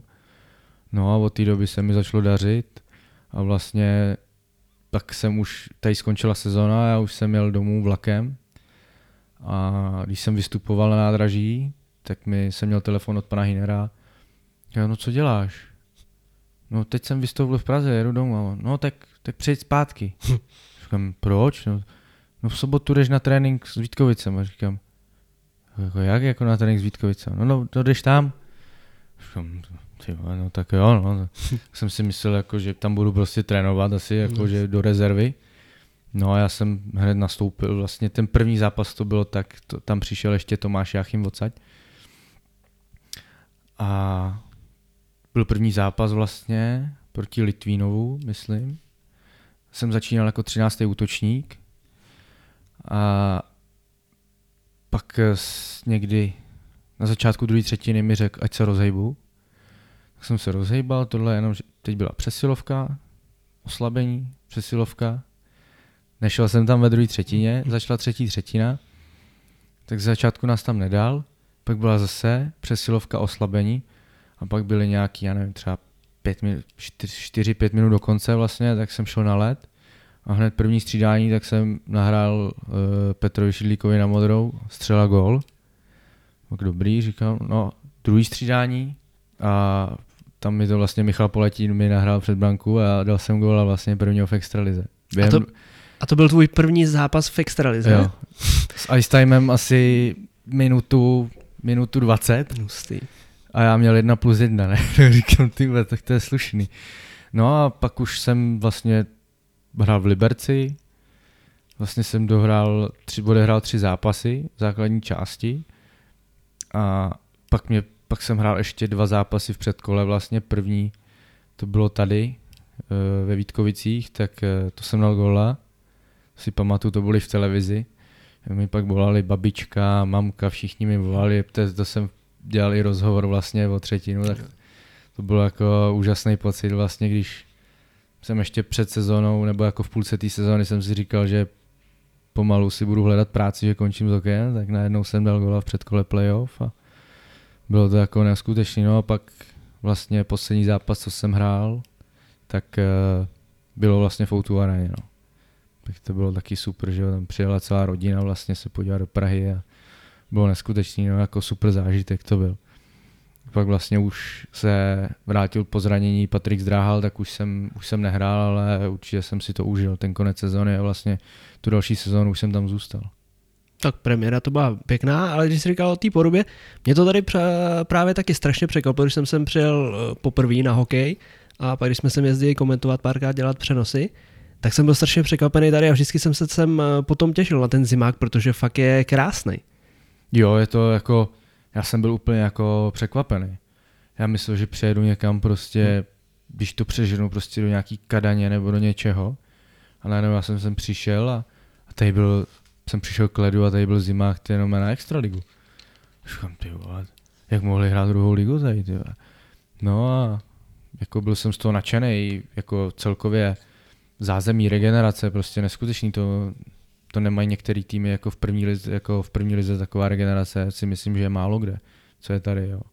A myslím si, že ta Poruba si to zaslouží tam, kde zrovna je, protože se tady tomu hokeji věnujou a dávají tomu všechno. No, jak ti se dělá pod novejma trenérama teda jak ta suchá příprava, tak teďka na ledě, včera jste měli poslední zápas? Včera jsme vlastně odbočili, že jo. Já jsem zažil toho Sršně, Flašara, pak vlastně přišel Miloš Holáň, tak to bylo úplně něco jiného. To byl neskutečný profesionál, prostě na všechno jsme byli připravení. A pak prostě on skončil, i když jako já jsem v tu dobu vlastně byl ve Vítkovicích a pak jsem přišel sem, tak jsem vůbec nevěděl jako proč nebo co a nastoupil zase Franta Výborný. Takže prostě jsem měl najednou nad sebou trenéry prostě jak prase. A pak už vlastně pana Janečka jsem nezažil a teďka vlastně pan Šejba s panem Moravcem, no. Tak to zatím vypadá dobře, jako ten přátelák, byla to generálka proti Kopřivnici, tak ten zápas skončil, jak skončil. Teď už musíme myslet jenom na ty mistrovské utkání, kdy to bude prostě o něčem jiným než s tou Kopřivnicí. Jo, no, myslím, že je to dobrý právě ten poslední zápas takhle před jako zkouška vlastně poslední před tou ligou. Hrát takhle jako se soupeřem druhé ligy, který ho rozstřílíš jak nic? Těžko říct, ale myslím si, že to takhle mysleli z důvodu toho, aby jsme si zvedli sebevědomí. Jako já nad tím vůbec jako moc nepřemýšlím, jako proti komu hraju, já se snažím hrát prostě furt stejně a věřím tomu, že to takhle má celý tým, že prostě je jedno, jestli to je druhá liga, extraliga nebo NHL, prostě ten přístup k tomu zápasu musí být stejný. A myslím si, že teda jako můj dojem je takový, že chtěli, aby jsme si zvedli sebevědomí před tím startem té ligy, ale ta radost z toho byla včera, ale dneska už je nový den prostě a ta příprava pokračuje a v sobotu to začíná všechno. No, jak ti zatím se ti jeví ten kolektiv? Některý hráči z toho tvýho posledního angažmá tady ještě zůstali, spousta je nových, jsou tam nějaký cizinci dokonce. Jak jste dokázali stmelit kolektiv zatím za to léto? Já si myslím, že jsme ho dokázali stmelit dobře, ale to je de facto vlastně v každém týmu na světě prostě v létě je vždycky dobrá parta. V létě o nic nejde, že jo, srandičky, tohleto, dře se, maká se a prostě ty kluci bavíme se, ale důležitý bude, jak se k tomu postavíme s tím startem té sezóny, v průběhu té sezóny a nedej Bůh prostě, jak se k tomu postavíme, když se třeba dvakrát, třikrát prostě prohraje za sebou, což se může stát, že jo. Jo. Takže pak se ukazuje teprve ta parta, jaký máme kolektiv, ale já věřím tomu, že zatím to vypadá, takže i ty těžké situace bychom mohli ustát, ale zase na druhou stranu doufám, že takováhle situace nenastane, jo, kdybychom třeba prohráli dvakrát, třikrát, ale stát se může všechno. Jo. Třeba loni nakladně jsme prohráli v Ústí 2-1, což asi nikdo nečekal, ale prostě i takový zápasy jsou a ten moment je právě na tom týmu, aby se s tím popral. No a jak zapadli do týmu ty cizinci? Markus tady vlastně už byl loni, přišel sem, Kanaďan. Snažíte se pořádně jako zapojit mezi vás, aby se tady cítili fakt jako dobře? Jo, tak já jsem vlastně, Markus už tu byl, když já jsem přišel a ač to zní jako, že je to cizinec, tak Markus pomalu mluví i rozumí česky jako my, což je úplně neskutečný, jako protože když kdykoliv jsem se bavil s cizincem, tak mi řekl, že ta čeština, že to je prostě něco nepochopitelného pro ně. A Markus jako normálně mluví plynule, prostě dá dohromady normálně větu, všechno, přeloží si jídelní lístek prostě jako a sám tak ten zapadá dobře, je to fajn kluk, co jsem si všiml, tak maká, pracuje na sobě a jako většina kluků umí dobře anglicky, takže se s ním domluvíme, všechno, bavíme se, takže si myslím, že jsou v tom kolektivu zakomponovaný a je to stejný, jak kdybych se bavil s Čechem. No. Protože vím, že ty jsi v nějakém rozhovoru, když jsme u toho, když jsi v tom docela dostatečně mladým věku odešel do zahraničí poprvé do Švýcarska, tak tam si to v té kabině neměl moc růžový, že tam tě nejdřív moc vzdít jako nechtěli. No, tam to berou trošku jinak. No. Jako třeba, když jsem byl pak chvíli ve Švédsku, tak tam to bylo v pohodě.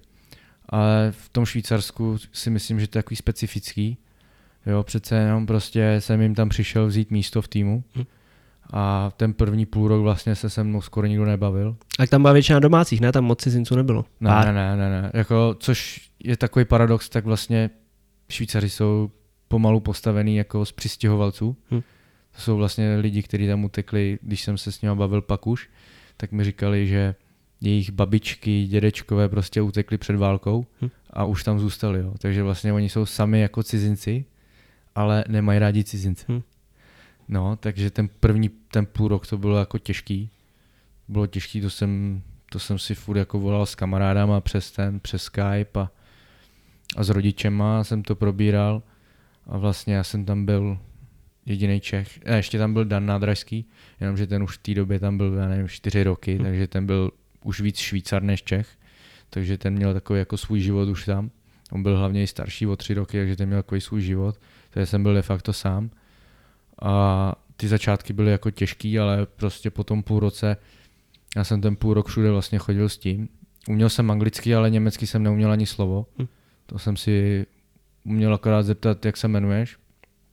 Takže já jsem ten první půl rok chodil se slovníčkem německým. Kamkoliv jsem přišel do restaurace nebo něco, tak jsem prostě si objednával, takže jsem listoval. To je normálně fyzický jako slovník. No, tak v té době já jsem žil žádný internet mobilu nebo něco takového, takže já se slovníčkem vždycky jsem nalistoval a že chci tohle, tak se smáli jako vždycky a to.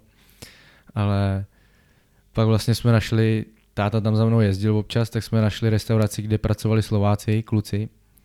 Takže vlastně jsem už pak chodil k ním a seděl jsem tam třeba na obědě, jsem tam seděl třeba hodinu a půl prostě a povídal jsem si tam s ním, protože jsem neměl s kým, že jo.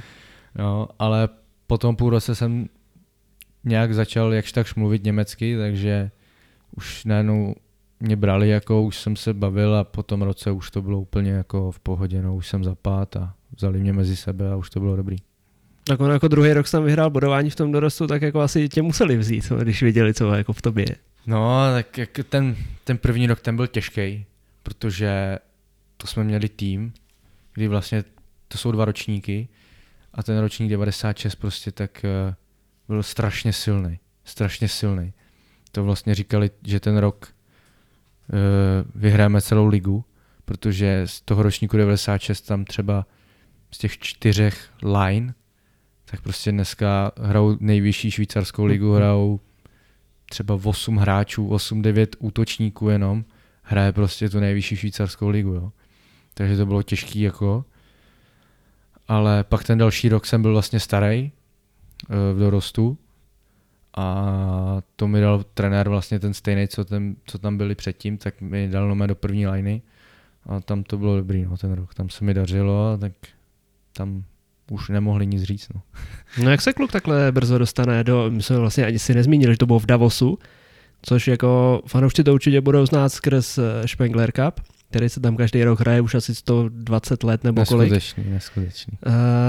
Kde ses tam ocitnul? Protože ty, když to vezmu, tak ty už od maléku, už někde od těch žákovských kategorií si docela dost za tím hokejem různě se tak přesouval mezi klubama.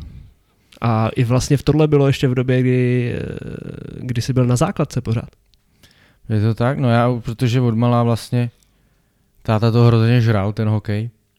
Jo, a já jsem třeba někde hrál, jo, dal jsem třeba 3-4 góly za zápas a přišel trenér z jiného týmu a řekl, přišel za tátou, pane Gumana, tak dejte mi ho sem prostě, tady to bude mít lepší.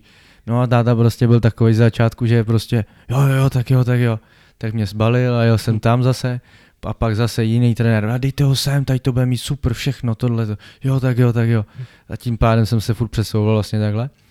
A pak v tom Švýcarsku je problém ten, že tam se musí jít nejpozději v tomhle věku, protože tam se musí odehrát 5 let jakoby 3 roky juniorka, 2 roky dorost. Mm-hmm. To tak musí být prostě, oni jinak už jako kdybych tam chtěli třeba v 17 do juniorky, tak už mě nevezmu, protože musí být odehraný ty roky. Takže vlastně v těch 14 já jsem tam jel na tryout, nejdřív do Davosu jsem jel na tryout a pak jsem jel na tryout ještě do Salzburgu. Tak v obou týmech řekli, že by mě chtěli, ale prostě tak jsem jako bylo to těžký, jako musím říct, že jako... Tak ono Salzburg je taky hodně vyhlášené, jako těžký, je tam naprosto těžký. Všechno, co si dovedeš představit, ne? Jako neuvěřit. Jako my jsme nebyli přímo v Salzburgu na tom tryoutu, my jsme byli na turnaj do Zelamze, ale věděl jsem samozřejmě, jak to funguje prostě v Salzburgu, jo, tam jsme přijeli a já jsem vlastně dostal štos věcí, prostě Red Bull a to jsme přijeli na 3 dny na turnaj. A já dostal štos věcí, abych v tom nosil, pakl Red Bullů, jo, výstroj normálně, helmu, rukavice, všechno, aby jsme měli stejný, jako má Red Bull prostě. Kam jsem se to dostal, prostě to bylo jak normálně v chlapech už, jo. No, takže jsem se pak rozhodoval, ale nakonec jako vyhrál Davos, no, jenom z toho. No a co byl ten jazyček teda, co převážil na Davos? Byla tam jako, z jejich strany byl takový větší chtíč, mi to přišlo, že v tom Salzburgu jako, když to jako nějak jako přeložím, tak to bylo jako, jo, tak my ho teda chcem. A v Davosu to bylo tak prostě, jo, my ho chceme prostě, bude tady hrát a to. A do toho ještě ten život prostě tam, to jako to si neumí jako nikdo představit, nebo kdo tam nebyl, tak to nepochopí, jo. Prostě to je neuvěřitelný středisko a to jako nelituju toho rozhodnutí. pod horama krásně. To stačí se podívat na obrázky prostě. Je to jako neskutečný, no, je to neuvěřitelný, jako to místo tam. A ještě, jak jsi říkal, ten Spengler Cup, tak to je úplně jako neskutečný. Tam nevím, dám příklad, tam je třeba 5 000 obyvatel Davosu a je Spengler Cup a je obyvatelstvo je na 15 000 najednou. Jo. A zažil jsem ho jednou, protože on je přes Vánoce, že jo, přes Nový rok, tak jsem jezdil domů, ale jeden rok jsem tam zůstal. To byla vlastně ta výluka, kdy hrál Kane, Dušeň, Thornton, prostě všichni. A tam bylo 3 let, tam byl v tu dobu, nebo nějaký Vítkovice, český tým? Vítkovice tam byly. Tak to bylo neuvěřitelný, jako prostě narvaná hala úplně. A to ještě vlastně je narvaná hala a hned vedle zimáku je atletický ten stadion. A když je pak zima, tak celý ten atletický stadion z toho udělají vlastně kluziště, kde je vlastně uprostřed je volný bruslení, jako veřejňák, a kolem dokola ještě jezdí ty rychlobruslaři. Jo, takže to a tam vlastně se postaví pak v Spengler Cup obrovská ta televize a tam vlastně koukají další lidi, prostě třeba nevím, 500 lidí prostě kouká ještě venku. Jo, takže ten Spengler Cup je neuvěřitelný a hlavně potkávat, jsme šli do posilovny a najednou tam prostě cvičil Joe Thornton, ne? 2metrový, 100 kilo ve svalech, ty dobrý den. Čau kluci, jako pohodář prostě, bylo jako neskutečný sledovat ty hráče vlastně, že jak trénují a všechno. No. A taky ten Patrick Kane, ty jsi to dokonce někde uváděl v nějakém dotazníku, ne? Že ho máš jako že nejoblíbenějšího hráče, nebo jo, ale jako od malička jsem ho sledoval, no, protože jakoby ten styl hry, jaký on má, nebo jako s tím pukem, co dokáže, je neuvěřitelný. Akorát mě štvalo, že on přijel jenom vyloženě na ten Spengler Cup. On hrál jinak za Bíl, se Seginem vlastně hráli spolu v lajně, takže jsem ho neměl, my jsme tam měli vlastně Joe Thorntona a Louisho Eriksona. A pak na ten Spengler Cup teprve tak se dostal, se vlastně, protože tím, že byl Američan, tak nemohl hrát za ten tým Kanada. Jo, a šel do toho Davosu vlastně, ale ten rok to vlastně vyhrál tým Kanada, protože tam byli prostě, to bylo nové, tak když se jede na olympiádu prostě, tam bylo mé tým z NHL, jako. Já protože spousta z nich hrála v Evropě v tu dobu, ne? Všichni se tam sjeli prostě pak na turnaj a to bylo neuvěřitelné. No.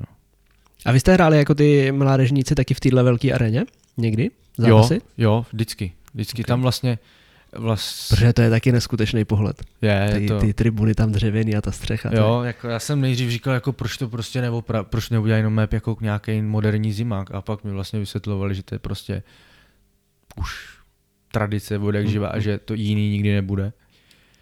Že prostě už takhle, že ty plastový vlastně sedačky, co tam jsou, tak už se jako nad tím jako vůbec jako přemýšleli, jestli tam nemají dát dřevo. Že prostě všechno ze dřeva. A vlastně v té době, co jsem tam byl já, tak byl ještě jedna ledová plocha a ta byla otevřená. Prostě venkovní zimák. No a když byl ten Spengler Cup, tak my jsme měli tréninky v 6 ráno na tom venkovním. No, ale teďka, co jsem viděl fotky, tak už to teďka celý, jako i tu druhou halu, tak ji vlastně celou zastřešili. Takže teď mají normálně 2 haly zastřešený. Taky samozřejmě ze dřeva. No, jako život ve Švýcarsku obecně se říká, že hlavně Švýcarsko je nejdražší země v Evropě minimálně a že to tam není žádná láce. Jak jste měli vy vůbec postaráno za prvý z klubu, třeba co se týče bydlení, co se týče hlavně školy, protože jste tam musel, předpokládám, pořád chodit do školy a dostávali jste třeba i nějaký kapesný nebo něco, prostě na útratu? Tak... Ten první rok, co jsem tam přišel vlastně, tak to stálo peníze jenom tátu vlastně. Vůbec se to nezajímalo. Byl jsem vlastně ubytování, jsem měl v rodině, která vlastně už se o to takhle ubytovávají kluky 20 let. Mm-hmm. Jo, že tam bydleli Niederreiter, který tam vyrůstal vlastně a tak prostě všichni ty hokejisti tam bydleli v té rodině. Tak tam byly prostě 2 pokoje a byli jsme tam 2 kluci. Ty nám zařizovali vlastně stravu, vařili, ale chtěli 850 franků měsíčně, což je nějakých 17 000 nebo nějak tak. Okay. A to musel platit vlastně táta, protože prostě řekli, že ne. Prostě ne. Jsem přišel a ne. Po tom prvním roce tak jsem zůstal v rodině a už mi to hradili oni. Prostě. Tam, protože jsem měl, nejdřív mi to nechtěli hradit a pak přišla příprava a já jsem v té přípravě měl třeba z 10 zápasů jsem udělal třeba 18 bodů. Jo, a najednou už mohli zaplatit, najednou už to šlo. Jo, tak a to přišli sami jako s tím, jo? Jo, no jako protože on, že to musíme platit a říkám tati, ale to prostě nejde, abys to platil jako. A říkám, že tak jsem tam šel, říkám, hele, to nejde, abych to platil. Jako to jsi zdupnul trošku. Já tady, to jako to radši mě pošlete domů prostě. To nenechám tátu platit prostě. A oni, no víš, jinak to nejde a to. No, skončila příprava, něco jsme tam řešili s hokejem. A on mi pak říká, ten manažer vlastně, jo, hele, jak jsi chtěl to ubytování, jo, tak to můžem platit, jo. Říkám, no tak super, tak dobrý. No, takže jsem byl zase v té rodině. V té stejné. Jo, tam je jako jenom jedna jediná rodina, která tady to dělá vlastně, no. Hned asi třeba 20 metrů od zimáku, mají byt. Pohoda.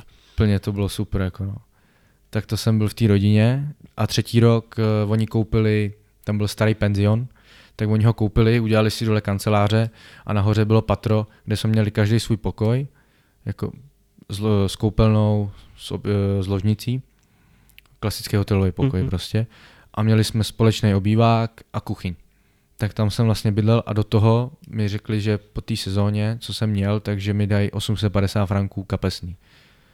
No a teď to mi bylo vlastně, nevím, 15, 16, říkám.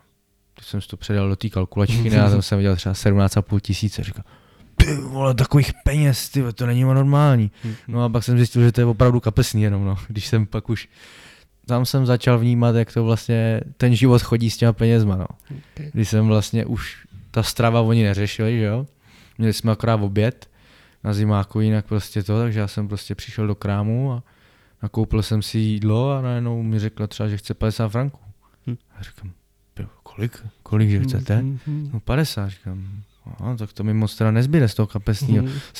Já už v té době říkám, že ušetřím si to, pak přejdu domů, udělám si pohodičku, všechno nakoupím si v oblečení, tohle. No a pak ono hovno, no.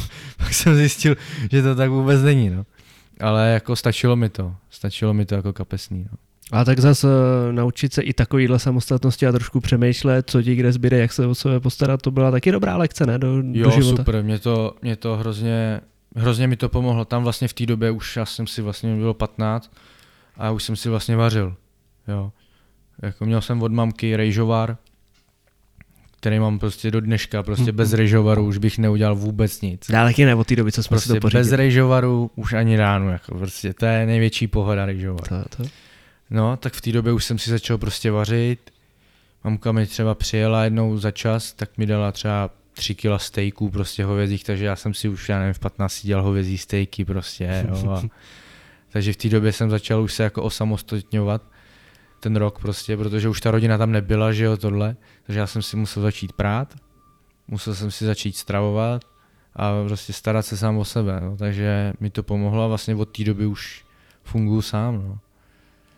Stihnul jsi tam za ty 3 roky, co jsi tam strávil, opravdu i něco poznat? Chodil jsi tam rád po tom městě nebo po tom okolí, když byl čas? No, poznal jsem to, ale méně, než bych chtěl. Jo, v té době prostě, kdybych tam byl dneska, tak si to užiju úplně jinak. Tak ale jako ono to je, když si představím, že jsem byl ve 14. jde v 8. třídě, nebo kde já chodil jsem normálně do školy a sotva jsem taky jako někam vyšel, že jo, tak jako ve 14. nechodíš nikam, že jo, v 15. Je to tak, no, jako, já jsem do školy nechodil, protože oni chtěli. To jsme neprobrali, protože já nejdřív, že tam půjdu do školy, no a oni pak řekli, že chtějí 15 000 franků ročně v té škole. Já říkám, tak to ne. Tak jsem dělal vlastně dálkově jsem dodělával 9. třídu na základce, tak to bylo takový těžký, jako, na té základce ještě to brali vážně, že jo, ale nakonec mi vyšli vstříc, jako ve všem. A to znamená, počkej, tam na nějaký škole, nebo jako v Česku? V Česku? No, v Česku. A na dálku si ze Švýcarska? Aha, OK. Nejdřív teda s tím měli problém, ale pak to bylo v pohodě. A vlastně já jsem se doučoval s jednou známou z Roudnice, tak jsem se s ní doučoval vlastně přes Skype a pak jednou za čas mi zavolala učitelka ze školy prostě Skype a že test. Takže takhle jsem dělal vlastně školu, no. Loni to bylo normální nakonec pro všechny, jak se učili z domova. Nakonec jo, no. Takže takhle jsem to vlastně dodělával, no, tu školu tam. OK. Na ten život jsem se ptal, jako, co jsi tam stihnul zažít a kde jsi tam byl? Byl jsem hodně, vlastně tam, když se vyjede lanovkou, tak je tam, jak se to jmenovalo, je Jakobshorn a tam je vlastně, jak se to jmenuje, Gríša se to jmenuje, tak to byla prostě obrovská jako chata dá se říct, kde byla restaurace a byla tam výborná Čína. Mm-hmm. Tak tam jsme jezdili na Čínu a pak vlastně byla ta restaurace a byl sráz a prostě výhled na hory a tam byly lehátka, výřivky daný, jo, takže my jsme si tam dali oběd, dali jsme si brejle a leželi jsme prostě a koukali na hory. Tak to bylo takový, co jsem tam zažil a pak jsme hodně byli u jezera, tam je jezero, vlastně tak v létě jsme tam chodili koupat se a hrát fotbal. Jinak jako v podstatě nic extra, no. Což a na kole jsem to, táta přijel vlastně, oni vždycky naši jednou za čas prostě přijeli třeba na týden, že si udělají dovolenou, tak vlastně s tátou už jsem pak jako toho prošel víc, jo, protože on to chtěl vidět, jo, a já už jsem jako nebyl takový, že bych se jako stýděl nebo bál někam jít. Takže to jsme hodně jsme toho podali na kole, jako ty hory a to bylo, jako hrozně mě to bavilo, no. To bylo jako fakt dobrý. A pak mám takový zážitek vlastně, kdy ten první rok mě poslali do Dorbirnu, vlastně ty hrajou Ebelku, že Ačko, ale ta mládež tak hrála vlastně švýcarskou ligu. Mm-hmm. Tu, jakoby, když to řeknu, tak Davos hrál extraligu a ten Dorbirn hrál první ligu. Tak oni mě tam poslali na 5 zápasů asi. No a to bylo, no já říkám, jo dobrý, tak jsem myslel, jako, že mě někdo odveze nebo něco. Oni mi řekli, no v 8 jede vlak. Říkám, ty vole, první rok, že jo. Takže já jsem byl takový, no tak se mnou jel vlakem. S věcma se vším? Se vším, s hokejovou taškou, prostě s hokejkama jsem sednul do vlaku a jel jsem do Svatýho Moricu. To bylo třeba 2 hodiny cesty, myslím, nebo 1.5 hodiny. A lístek ti zaplatili aspoň? Jo, to mi zaplatili, ale prostě jsem najednou jel vlakem do San Moricu. To bylo ještě vejšak Davos vlastně, jo. A tam jsem najednou vystoupil na nádraží a říkám, ty co budu dělat teď? Říkám, no East Halle. Tak všichni tam, tak jsem tam přišel, tam otevřený zimák. Hráli jsme tam od 6 asi a to byl listopad, myslím. Tam bylo normálně -3, no má hokejka zmrzla a hráli jsme tam venku vlastně. No a tam to trénoval Slovák, takže to bylo dobrý zase, tak, no. Že jsem jako, že jsem přišel, on byl rád, úplně jsem na něm viděl, jak je rád, že vidí Čecha nebo Slováka prostě. No a vlastně tak ten první zápas jsem takhle odehrál sám a pak na ty další mě poslali ještě s jedním Švýcarem, tak jeho rodiče nás pak jako vozili, jako no, takže to už pak bylo v pohodě, no. A odehrál jsem tam 5 zápasů a pak jsem se vrátil do Davosu, no. Okay. No když jsme ještě u té němčiny, ona ta jako ten švýcardičejch, úplně to taky není tak, jakože i když umíš dobře německy, tak trošku taky to musíš naposlouchat, ne? Trošku to je odlišný. No popravdě já Hochdeutsch jako klasickou němčinu moc neovládám. Takže se to spíš oposlouchá rovnou. Okay. 3/4, no víc, 90% z toho jsem poslouchal prostě o nich. I když se já budu bavit teďka německy, tak když bych měl mluvit pravou němčinou, tak nad tím budu přemýšlet. Ale tou švýcarštinou, tak prostě to budu mluvit plynule, jako no. Protože když se... Hodně šišla, jako no. Hodně šišla. Je to takový, já nevím, třeba... Já to vždycky, když se mě někdo na to ptal, tak jsem řekl třeba, že Němec řekne was machst du. A oni řeknou was machst du. Jo, prostě takovýhle všechno jako mají jinak, no. Ale tak jako... Veškerá tahle zkušenost, tím se dá do života toho spoustu, no a co ti to dalo hokejově, že? Protože vždycky se říká, co všude dělají v zahraničí jinak než u nás a co tam dělají líp a takhle, co ti přišlo, že tam dělají jinak než podle toho, nebo toho, co znal z Česka a co poznal třeba potom v Česku, když zhrál někde v mládeži, jinde v motoru a tak. A co se tam třeba naučil, z čeho čerpáš doteďka v hokeji? Přístup, to je určitě první, co mě napadne, prostě ty kluci jsou naučený, že k tomu mají prostě úplně jiný přístup, než jakoby tady v té mládeži. Jo, tam byl prostě trénink, to se mi teda stalo ve Švédsku, ale byl trénink prostě na ledě, byli jsme v zástupu modrý a krasobruslařky běhali po schodech, měli legíny, že jo, A přede mnou stál ten Švéd jeden a já mu říkám, dívej na ten zadek. A on mi říká, teď je trénink, řekneš mi to po tréninku. Říkám, ty jsi divnej, ne? Tak to prostě, ale jako já jsem to nechápal, oni to prostě takhle měli. Oni měli prostě trénink a přesto nejel vlak. A co mě teda hodně jako zaskočilo, že takový, jakoby ty vztahy, že mají jiný než my. Třeba v tom Švýcarsku oni normálně si s trenérama tykali. Jo? To já jsem si prostě neuměl představit jako do té doby. Říct trenérovi čau.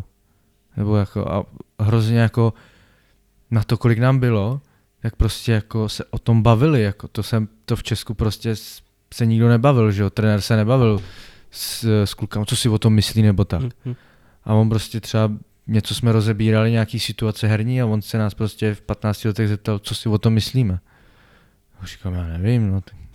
Prostě takový jako, tady to bylo jiný, no, takový. Takže v té komunikaci hlavně. Jako ta komunikace a ten přístup, no, bylo takový jiný.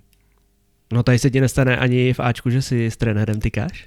Ne, já jsem na tady ještě malej pán, jako, ale třeba zrovna tady, tak třeba Peťa Kanko si s panem Moravcem tak si tykají, že jo, protože prostě je to starý mazák, že jo, Peťa Kanko a asi nejsem jistý, jestli spolu hráli nebo něco, nebo jestli jsou stejní ročníky, jako to bych kecal, ale tak ty si jako tykají, že jo, nebo jako takový ty v Budějkách třeba vím, že Pepa Straka si tykal s panem Rosolem, protože spolu hráli v Litvínově, že jo, tak to je jasný.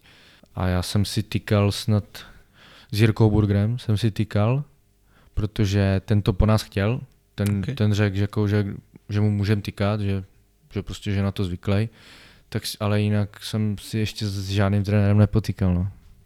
Já jsem přemýšlel vlastně, jestli se to jako vůbec tady řeší, jestli to, já nevím, no mně nepřipadá, že když někomu tykáš, že třeba se to bere tak, že najednou jako u něj nemáš takovou autoritu nebo tak, že ale to přijde jako v pohodě.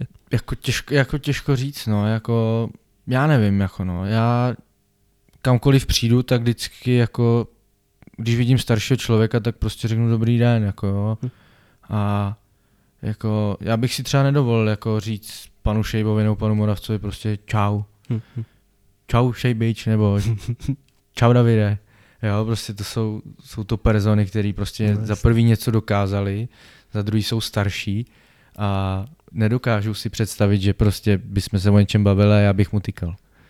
Jo, třeba pak, až budu starší, jak to bude jiný, jo, ale jako ani mi to nějak nevadí, jako a myslím si, že i ta autorita je pak znát, jako když si pak někdo tyká, tak takový jako ta autorita trošku klesá, si myslím, no. Okay. No, berete to fakt vy, já tě beru pořád jako mladýho poměrně hráče, když toho máš za sebou už docela dost. Když vás trénou fakt takovýhle persony, což jsou fakt tady oba dva mistři světa, že jo, David olympijský vítěz, když to vezmu nakladně, tak tam samozřejmě Jarda Jágr, že jo.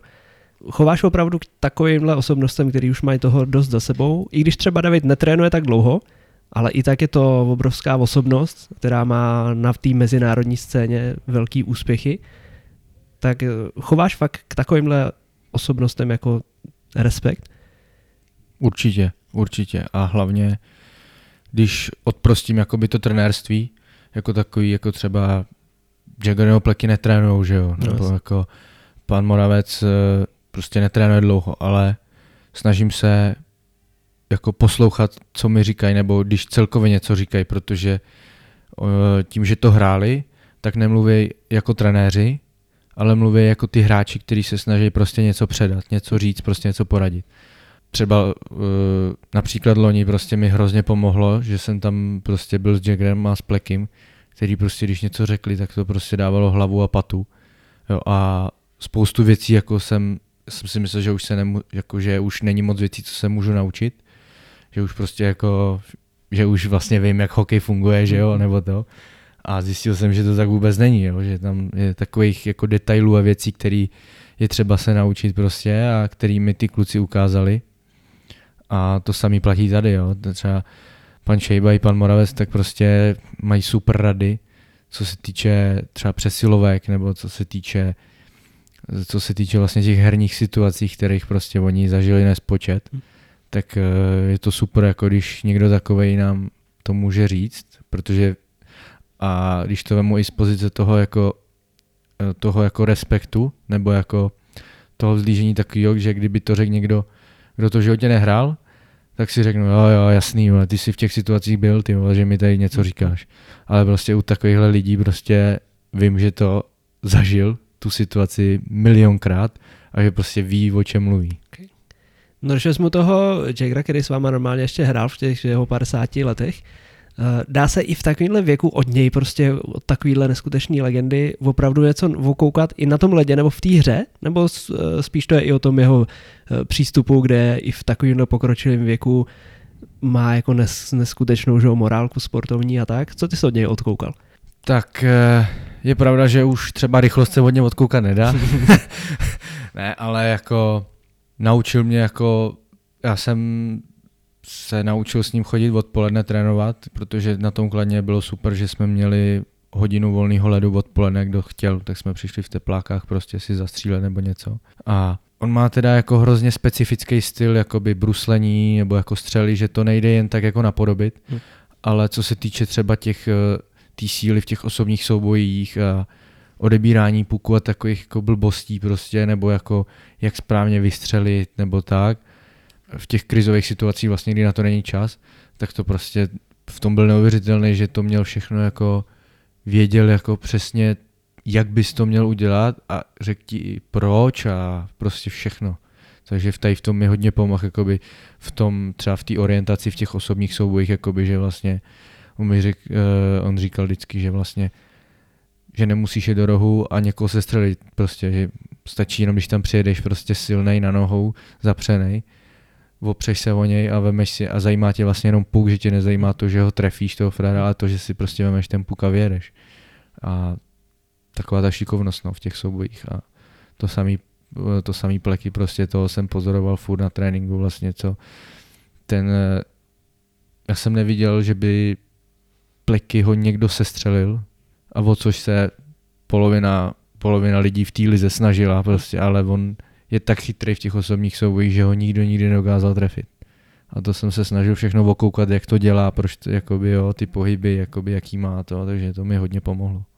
No, jak vím, že Jarda s váma nejezdil busem, ale jak fungoval prostě v kabině a na ledě, na střídačce, když byl fakt ten spoluhráč?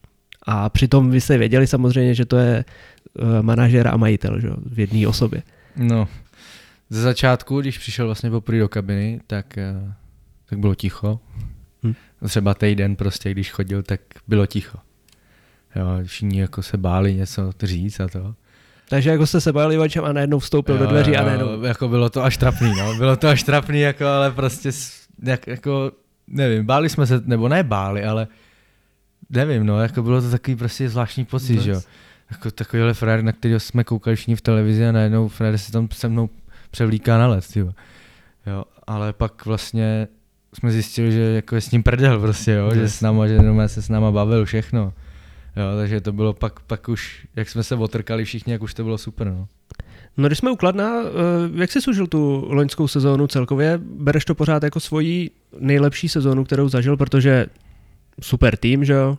Neskutečný osobnosti. Nakonec to dopadlo, takže jste vyhráli i tu základní část a nakonec i to playoff, i když to bylo teda v tom finále hodně se staženejma půlkama a těsný, ale dopadlo to, takže oslavy jste si užili, nařízení, nenařízení, lidi tam byli a oslava byla, myslím, že skvělá. Nakonec na ten poslední zápas mohli i fanoušci. Jak bereš celou tu sezónu v rámci té svojí kariéry? Tak bodově určitě nejzdařilejší sezóna mezi chlapama. Byla to taky, jakoby, když to řeknu, první sezóna, jako když jsem odehrál celou jako, a hrál jsem jakoby, i přesilovky a byl jsem prostě ve dvou lineách, takže to bylo taky super. A celkově jako z hokejového hlediska to bylo prostě super. Jako, pomohlo mi to hodně, jako, nastartovalo mě to do dalších jako, těch sezón. A určitě jsem se posunul, ať už to bylo tím, co jsem tam zjistil jakoby během těch tréninků, vlastně díky těm osobnostem, co tam byly, nebo i celkově díky tomu hokeji, co jsme hráli, prostě, jo, protože jsme měli fakt kvalitní tým a bylo to super. No, jako. No i když tam bylo spousta osobností, i jako nejenom na první ligu, ale byli tam borci, co měli i spoustu odehraného v extralize, Rostěj Maroš tam potom hrál, že jo, a i Mára Račuk, Tomáš Pitula, takový hráči, kteří už i pak hráli v extralize předtím, a někdy, jako když se poskládá takovýhle tým, tak to nefunguje právě v té kabině. Ale mně strašně přišlo, že ze všech kluků, co sleduju na sítích a tak, že tam to fungovalo skvěle v té kabině a že tam byla sranda, že jste si to fakt užívali i z tohohle pohledu. Jo, tak my jsme se sešli jako parta dementů, no prostě, jako jo, že, no, jako, sešli jsme se tam prostě jako parta blbců prostě, no. Jako všichni jsme měli podobný styl pro humor, jo, takže v tomhle ohledu tam byla jako hrozná sranda, jo, takže jsme si to užívali a tím pádem i pak na tom ledě to bylo takový jako v klidu, no, že jsme si jako sedli. No, mám pár momentů, na který jsem se chtěl zeptat. Jedna věc je, nevím teďka, v kterém to bylo zápase ve finále, už s Jihlavou. Bylo to po nějakém zápase v Jihlavě, kdy jste vlastně prohrávali 0-2 v té sérii, po domácích zápasech a vypadalo to jako hodně kriticky. Pak se tam oba dva vyhráli a po jednom z těch vítězných se dělal nějaký živý stream na Instagram, jak jdete, že, do kabiny a prostě to. A některý hráči, nebo nevím, to byl 1-2, tam nadávali jako sprostě. Jenom tak jako nějak adresně a spíš tak jako do vzduchu prostě, jako že jsi nahypovaný z toho, že jsi vyhrál, že jo. No a ty v Jihlavě se to strašně řešilo, oni to měli doma na svých oficiálních jako kanálech, že to je jako není respekt k soupeři a že takhle by se neměl chovat soupeř a tak. Byli asi taky trošku kyselí samozřejmě z toho, že prohráli. Jak tobě přišlo tohle a zaregistrovali jste vůbec tyhle věci? Ne, vůbec. My jsme tohle vůbec neřešili. V tomhle nám pomohl hodně Jagger. Kdy vlastně jsme prohráli ty dva zápasy, tak myslím si, že teď mě třeba jako hodně lidí odsoudí, ale myslím si, že v takové situaci by jako 3/4 trenérů a těch lidí kolem toho hokeje mělo totální paniku prostě. Jo, prostě úplně byli by nasraný, zjebali nás všechno a my jsme tam prostě po těch zápasech seděli úplně v hajzlu a Jagger prostě řekl, co tady sedíte, seberte se, vypadněte, domů jedem. Zítra nic, nikoho nechci vidět na zimáku, sejdeme se pak, jo, a prostě tím úplně, to jsou přesně takový ty momenty, kdy jako to není na první pohled zdát, ale prostě v té hlavě se to ohře, takže tyhle, dobrý, tak můžu být v klidu a to dobrý, jo, a prostě pak do těch dalších zápasů, do těch dalších dnů, vlastně ta hlava je zase v klidu, jakoby čistá. A to nám hrozně pomohlo, jako, že se nikdo neměl paniku, nebo samozřejmě, to je jasný, že měli paniku, že jo, když jsme prohrávali 2-0, že jo. Všichni měli paniku, že jo, protože všichni věděli, že se prostě postoupit musí, že jo. Jo, ale tam bylo dobrý, že se to nedávalo najevo. A to by, jako si myslím, málo kdo by to zvládnul. Jo, a to je přesně to tady v těch situacích, kdy je to zapotřebí, aby aspoň na oko to působilo, že jsme prostě v pohodě. A to si myslím, že nám hrozně pomohlo, jako no. No, když jsme u toho jebání, mě se líbila někdo, teď nevím, kde jsem to viděl, u koho na Instagramu, když byly zápasy finálně v televizi, že jo? A ty jsi tam měl jeden shift, dojel jsi tam na tu střídačku, vyflusanej, co vás nemohl dejchat a naběh tam na tebe ten Honza Krajgla a začal tě tam jebat extrémně. Řekni mi, co v takové chvíli, za první, co v takové chvíli ti ten Borec říká, a za druhý, co si ty z toho vezmeš v takový moment, kdy sotva dejcháš. To si pamatuju, to tam dával puk a pivo. A normálně to jsem prostě bylo střídání, když jsem byl úplně zavařený, úplně, přišel jsem na střídačku a Eddie vlastně tam přišel a jako on mě nejebal, ale prostě důraznějš mi vysvětloval, co mám udělat. Ale prostě já jsem sotva dýchal a on mi tam něco furt říkal. Takže jsem to koncoval prostě. Jo, a já úplně jenom jo. A pamatoval jsem si půlku věcí, jo, bych řekl právě prostě z toho, co mi řekl, prostě já jsem úplně hotovej. No, takže to bylo takový, a pak právě jsem po zápase jsem otevřel Instagram a viděl jsem, že tam je tady to video, tak jsem se smál. No. Taky jsem se smál. No a ještě jedna věc, samozřejmě, já jsem tam myslím někde komentoval, jak jsem tam měl fotku s tím pohárem a za tebou samozřejmě jsem si všimnul ty nástěnky tam s těma kravinama vypsanýma a byly tam ty pokuty začerveněný. Za co se dostávají v kabině nejvíc pokuty? Za co dostával ty nejvíc pokuty? Kdo tam byl největší hříšník, největší dlužník? Proč to tam bylo celý červený a u každého takovýhle kolonky? To mě strašně zajímá. Největší hříšník jsem byl asi já. Fakt? No. A vložky z bruslí. Vložky, ty byly, každá vložka za 100. A co, jakože... Vyndavat vložky z bruslí, protože vlastně tím, že se tam nechávají ty vložky, tak pak reznou ty nejty a můžou vypadávat. Okay. Jo, to byla pokuta vlastně od kustorů. Uh-huh. Jo, a já jsem měl třeba hrozně dobrý vztah s tím Jirkou Jelínkem, s kustorem. Jo, chodili jsme na obědy, na večeře, ale prostě já jsem cokoliv, jsem třeba, pak hodně jsem, s tím mám hrozně velký problém, jsem zapomněl povyšovat dres na ramínku, že jsem si ho nechal na místě. Hm. Jsem si ho tam vždycky nechal, tohle ráno přijdu a říkám, čau Jirko, a 200, říkám, za co zase? No ten dres pověšený, říkám, já jsem si ho tam nechal schválně, ne? Jo, máš to za 200, vždycky jsem se z toho snažil nějak vymluvit a nikdy to nevyšlo, no. Takže po těch 200 mi to tam naskakovalo vždycky. Takže to hlídali i kustodi takhle, že to... No to byla jejich práce, to oni si v tom vyžívali. Ježišmarja. No a co se s tím pak dělo s tou kasou, z těch pokut? Za to se kupovalo prostě svačiny. Okay. Jo, když jsme si objednali třeba oběd nějaký, tak se to zaplatilo z kasy a pak samozřejmě pivo na konci, že jo. Takže jsi pozval párkrát spoluhráče. No, asi jo, no. Asi jo, taky jsem říkal, že až to vyhrajem, že až přinesou to jídlo, za co to koupím, jak to celý sežeru a vemu si ještě domů, za to, co jsem do té kasy narval. No když jsme ještě u sítí, já vím, že ty, protože se s Márou Špačkem se setkal už ve Znojmě, a myslím, že jste tady i bydlej spolu, nebo bydlíte spolu, ne? Takže jste dobrý kamarádi. A on občas dává tam o tobě jako příspěvky směšný. Pamatuju si jeden, když tam rošvihal vozeť ovladač od PlayStationu. No jako, my jsme spolu nebydleli, ani nebydlíme, ale v podstatě jsme spolu. Jako, okay. Když on tady nemá přítelkyni, jo, tak prostě jsme furt spolu, jo. Jako... Ty seš jeho přítelkyně taková. No, přesně tak, taky nám v kabině říkají, jsme jak teploušové už, no. Ale trávíme spolu hodně volného času, no, teďka se hodně bavíme, co jsme tady. No a to byla vlastně, jsme hráli FIFU po večeři, no a bylo to 1-1 a v 90. mi dal na 2-1, no tak prostě emoce to neustály, no trošku, tak no a bohužel ještě jsem udělal vlastně tam díru do zdi, jo, tak pak když jsem měl předávat byt, tak jsem tam naaranžoval jako ten polštářek. Okay. A říkám, tyva, to si stejně všimnou. A tak nic, jako všechno v pohodě, přijel jsem byt, odjel jsem a najednou zpráva, mám tady takový malý problém. A říkám, ty vole, teď na to přišla, no vy jste neuklidil vy jste nevyčistil mikrovlnku. Říkám, jo, dobrý, no takže ty zdi si jako vůbec nevšimla, no, tak to bylo dobrý. A od té doby nic, jo? Nikdo ti nevolal, že tam je? Ne, vůbec, no, od té doby mám klid. Bys to náhodou tady někdo neposlechl a nenaprášil. To snad ne. No a tak, jakou máš spotřebu těch ovladačů, jako dokáže se takhle toho nasadat a... No jako ten jeden to odstral jako úplně, jako káočko, ale jinak jako spíš jako, teď už jako, protože mi není, jako by, jsem línej pak jít koupit nějaký nový ovladač, tak teď už to dělám tak, že ovladač jako hodím vedle a začnu mlátit do polštáře, no, nebo do něčeho, prostě začnu bouchat, no. To já to vždycky udržím, jako já vždycky se mi, protože jsem škrt starý a žiďák a to jako kdybych já to roztřískal, tak by mi to nedovolilo srdce to lakotný, takže to, no, jako já to vždycky udržím. Jako já jsem to hodil a já jsem to hlavně chtěl hodit, tam byl prostě gauč a já jsem to chtěl hodit do toho gauče, že jo, do toho polštáře. No ale jak jsem to prostě, už jsem měl fakt nervy, jak jsem to hodil a najednou do té zdi a už v ten moment říkám, já jsem debil. No ale prostě byl jsem v tu chvíli nastranej a pak najednou říkám, to bude dobrý.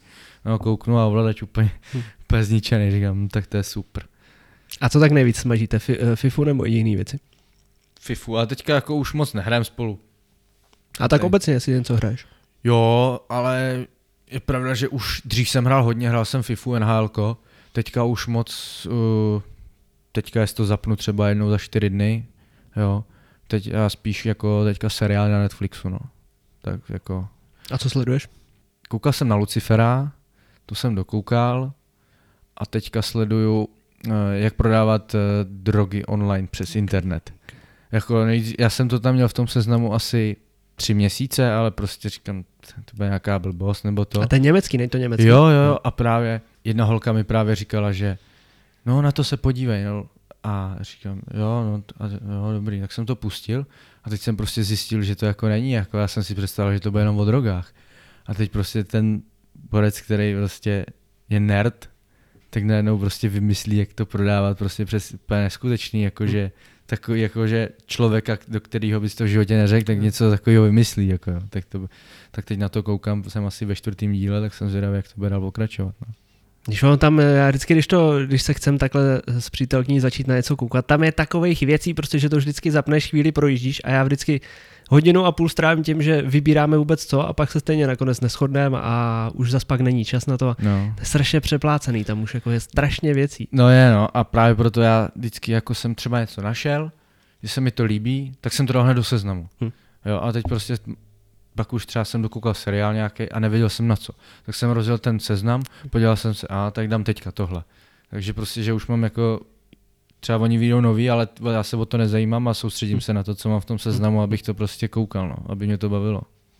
Já všimnul jsem si, když jsem projížděl letošní tvoje fotky tady už z tréninku a z přípravňáků za Porubu a i nějaký z předchozích angažma, tak ty asi na 3/4 těch fotkách máš vyplazený jazyk. A já to mi říkají, jako spousta, ségra mi to říká, že jazyk, ale já si to vůbec neuvědomu. Já si vůbec neuvědomu, že bych ten jazyk jako měl venku. Prostě vůbec o tom nevím, ale fakt, já teďka, jak jsi to řekl, tak ty jenom fakt na 3/4 fotkách mám ten jazyk venku. No, si dokážu představit, že jako může někde v té rychlosti, ještě když to je v nějaký moment, prostě fakt jako v zápase. No já nevím, já vůbec nevím, fakt nevím. A takže nikdy nedošlo k nějaký nehodě, jo? Že si trošku něco přikousal. No jako já když to vždycky vidím, tak říkám, teď já si ho musím, ale já si to fakt jako neuvědomuji, že by ten jazyk byl venku, to je, nevím, no.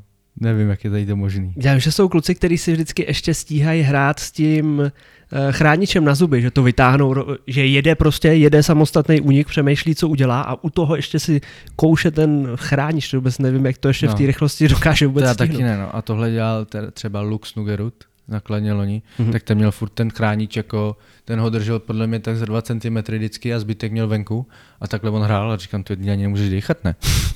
A hlavně ten chránič je úplně na hovno v této pozici. A ten taky říkal, že si to jako neuvědomuje vůbec, jako, že by ho měl takhle venku, že prostě že si s ním hraje. A že to už jsou takový automatizmy, no to je drsný. Ale jako nedovedu si představit, že jedu v zápase v semifinále a jedu nájezd a potřebuju dát ten gól a ještě u toho se soustředit a žvejkat nějaký ten. To jo. He, když vidím ten tvůj tabák, tedy žvejkací, to je docela už u všech hokejistů nebo u velké většiny takovej fenomén. Co je na tom tak dobrýho, že to všichni si strkáte za ten red? Já jsem doufal, že se na to nezeptáš, no ale já nevím ani. Jednou jsem to zkusil, nechutnalo mi to. Mě to třeba vůbec neudělalo dobře na nějaký první ten a už jsem jako se k tomu nevrátil. Jako vůbec mi to nechutnalo a pak jsem si to někdy dal a od té doby prostě jsem si to dával a dávám si to furt, no, ale jako vadí mi to. Ale co si budeme nalhávat, je to tabákový výrobek a bohužel ta závislost na tom je, ale je pravda, že já se to snažím omezovat. Fakt jako, že si to i počítám, kolik za ten den, protože taky důležitý je to, že prostě, že kazej se zuby, jo, hnědnou z toho a to já prostě nechci mít jako hnědý zuby, takže si na to dávám pozor, no. A tak zase nějaký zdravotní extra, když to porovnáme jako nedej bože s cigárama nebo s něčím, tak úplně nějaký extra jako důsledky na tělo to asi mít nebude, ne? Kromě těch tím, že prostě jsi na tom závislý. No, že bys jako nepocitoval, že? Jako nic nepocituju, no. Jako třeba se to ještě někdy projeví, jako, ale snad ne, no, ale jako nic jako zdravotního z toho necítím. Já jsem se totiž jednou s někým bavil a s hráčem jedním, nebudu ho jmenovat, protože on se o tom taky nechtěl bavit. Ale bavili jsme se o tom mimo mikrofony a on říkal, že byl na nějaký přednášce dokonce v rámci jako studia a tam jim nějaký doktor nebo nějaký fyzioterapeut nebo nevím co, říkal, že v něčem to je i dobrý, že ti to jako pro sportovce, že ti to roztahuje nějak prostě cévy, a že ti líp cirkuluje krev a něco takového, že jako dokonce v nějakých ohledech to může být dobrý. Takže vlastně jako to používám dobře ještě. No jasně, můžeš si to také odůvodnit. No. Radši bych to neměl. No. Tlačí nás trochu už čas, já přemýšlím, co tady na tebe vytáhnout. Pár lidí dávali dotazy, tak něco zkusíme vybrat. Psali tam samozřejmě fanoušci klubu, v který jsi hrál, z Kladna tam psali lidi, ať se vrátíš zpátky na Kladno, z Motoru se tam psal, Vojta Haas třeba se ptá, jestli by se z Motoru, vlastně jsme tady vůbec nezmínili, Jestli by ses někdy chtěl vrátit do Českých Budějovic, no to jsou takové otázky jako těžké, to jako člověk neví, kdy se tam vrátí, kdy se něco naskytne, ale spíš... Jako, já můžu říct, že už letos, že tam byly nějaký oťukávačky s motorem, tak jsem jejich hráč, patřím jim a byly tam jako nějaký oťukávačky, ale nic jako konkrétního a já věřím tomu, že do Budějek, že jednou prostě, že se tam třeba vrátím, jo, protože si tím, že jsem jejich hráč, tak si myslím, že když se mi bude někde dařit, tak si myslím, jako, že se mi ozvou jako aspoň na tryout nebo něco a do Budějek bych se jako určitě i rád vrátil, protože... Jako, máš dobré vzpomínky tam na to? Jo, jako, tak ty lidi tam, to je neskutečný. Jako, jo, co. A to jsem zažil první ligu, si nedokážu představit. Fanoušci myslíš? No. To si nedokážu představit, co se bude dít letos, jako jo, když se vrátil do nebo jako minulý rok vlastně nemohli chodit, ale letos si nedokážu představit, jako co se tam bude dít, to bude hrozný peklo, jako tam hrát. Jo, takže tam mě to hrozně bavilo hrát a jsem rád, že jsem tam jako mladý mohl hrát. No. OK. Adam Sirý se ptal, jak se zrodil přestup do Poruby, no tak to už jsme taky probrali. A ještě se ptá, ty jsi nedávno dával nějaký příspěvek, jak jsi dělal palačinky. On se ptá, jak jsi to dělal, co jsi tam měl v tom dobrýho. No, o tom jsme se nebavili. Když jsme řešili tu stravu, tak já mám jednoho démona a to je sladký. Okay. To je sladký prostě, bez toho nemůžu žít, bez sladkého a dělám si palačinky. A vlastně o víkend jsem byl doma, jsme měli poslední volný víkend a mamka mi udělala domácí nutelu, prostě černou nutelu. Tak jsem to ochutnal a říkám, ty musíš mě to naučit, mami. Tak jsme si udělali bílou domácí nutelu a s kokosem. Tak vlastně jsem si to přivez hezky v mističce a namazal jsem si tím palačinky a bylo to neskutečný. No a dáváš si to někdy, ježíš přítelkyně, to, než by si to na něco namazala, no tak si to vezme do ruky a jede to lžícej prostě tu nutelu rovnou. Jako já jo, no, já to tam občas pošlu takhle. To já prostě lžíci a ještě to, jak si to beru, tím, že to nejde jako pořádně sníst z té lžičky celý, tak si vemu víc a mám to jako lízátko. No, jasně. Ale to už je extrém, no. To je konečná jako s tím sladkým. Co tady můžeme brát? Lucie 4 se ptá, jestli je pro tebe důležité, kde sedíš v kabině. Nebo když to vezmu tak, s kým sedíš, jak se to vůbec vybírá a hlavně ty, když třeba přišel někam v půlce sezóny nebo tak, nebo když to vezmu i třeba do toho Švýcarska jako takhle odinut, tak si asi moc nemohl vybírat, ne? Sednul si tam, kde bylo volno. Tak když přijdu někde v půlce, tak je to samozřejmě tam, kde je volno, no. Ale jinak vybírám si místo, jako. Záleží mi na tom. No. Mám rád, když jsem na kraji, prostě někde kraj, ať je to jako jedno kde, ale prostě jsem rád jako na konci. Mm-hmm. A má to nějaký důvod relevantní? Ty já nevím. Jakože tam máš víc místa, nebo? Asi jo, nebo prostě já třeba nerad sedím ve prostřed, jo, protože pak ten jako pohyb z těch obou stran prostě je tam akorát bordel, jo, překáží to. A takhle, když jsem na straně, tak prostě vím, že jenom z jedné strany můžu být bordel. A tady vlastně si můžu dávat, co chci, jakoby opřít si to třeba, nebo něco, když je to úzdí, jak si to můžu opřít o zeď a dám si tam víc věcí, jako. Ale nevím proč, ale jako vybírám si místo, jako no, vždycky v kabině. A teďka vlastně jsem jako chtěl být v rohu, ale nakonec nejsem, protože sedím vedle špágra, že jo. A jsi na kraji aspoň teda? Jsem u kraje, ale nejsem úplně na konci, no. Takže tam, úplně nejseš jako ve svý kůži v té kabině najednou. No, jako ze začátku si jako fakt jako ty si to děláš srandu, ale já jsem ze začátku fakt z toho měl takový divný pocit, jako, protože tady jsem neměl šanci sedět na kraji, protože tady mají rohy obsazený starý, jo. A jako, že bych řekl třeba Peťovi Kankovi, vypadni, sedni si do prostřed a asi tady sednu na kraji, tak to vlastně... Takže roh jako je privilegovaný místo, jo? No, jako rohy jsou jako většinou nebo nevím, no, nevím proč. Prostě asi tam je větší klid, no. Okay.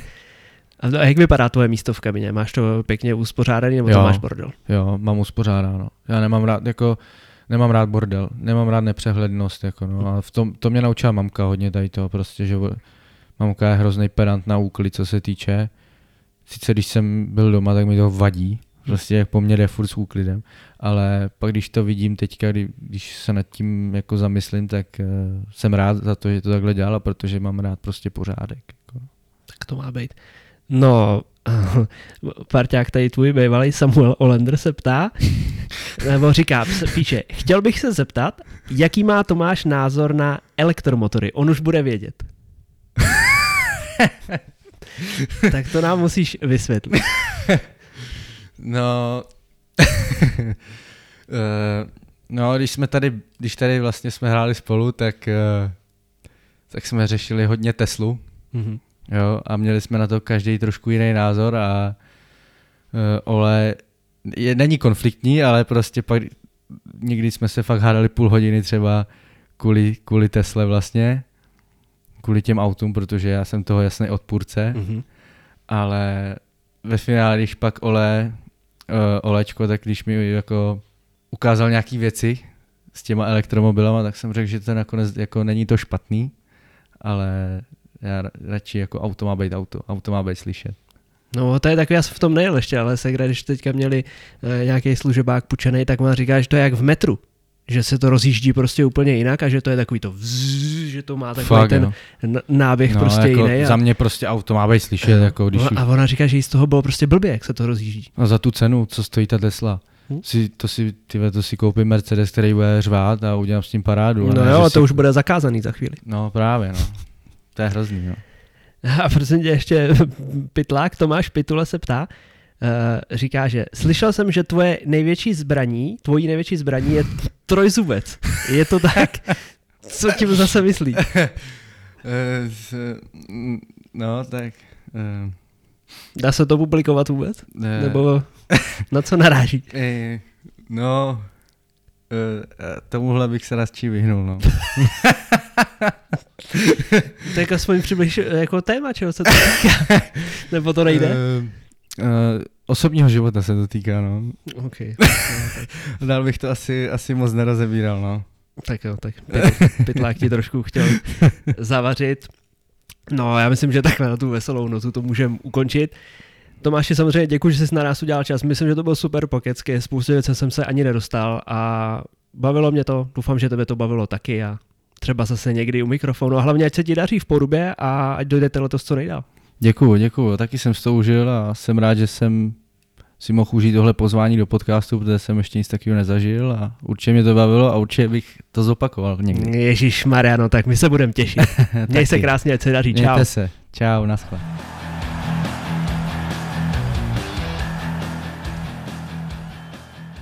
Tak já věřím, že vás tenhle zábavně laděný rozhovor zaujal, protože mě to fakt bavilo.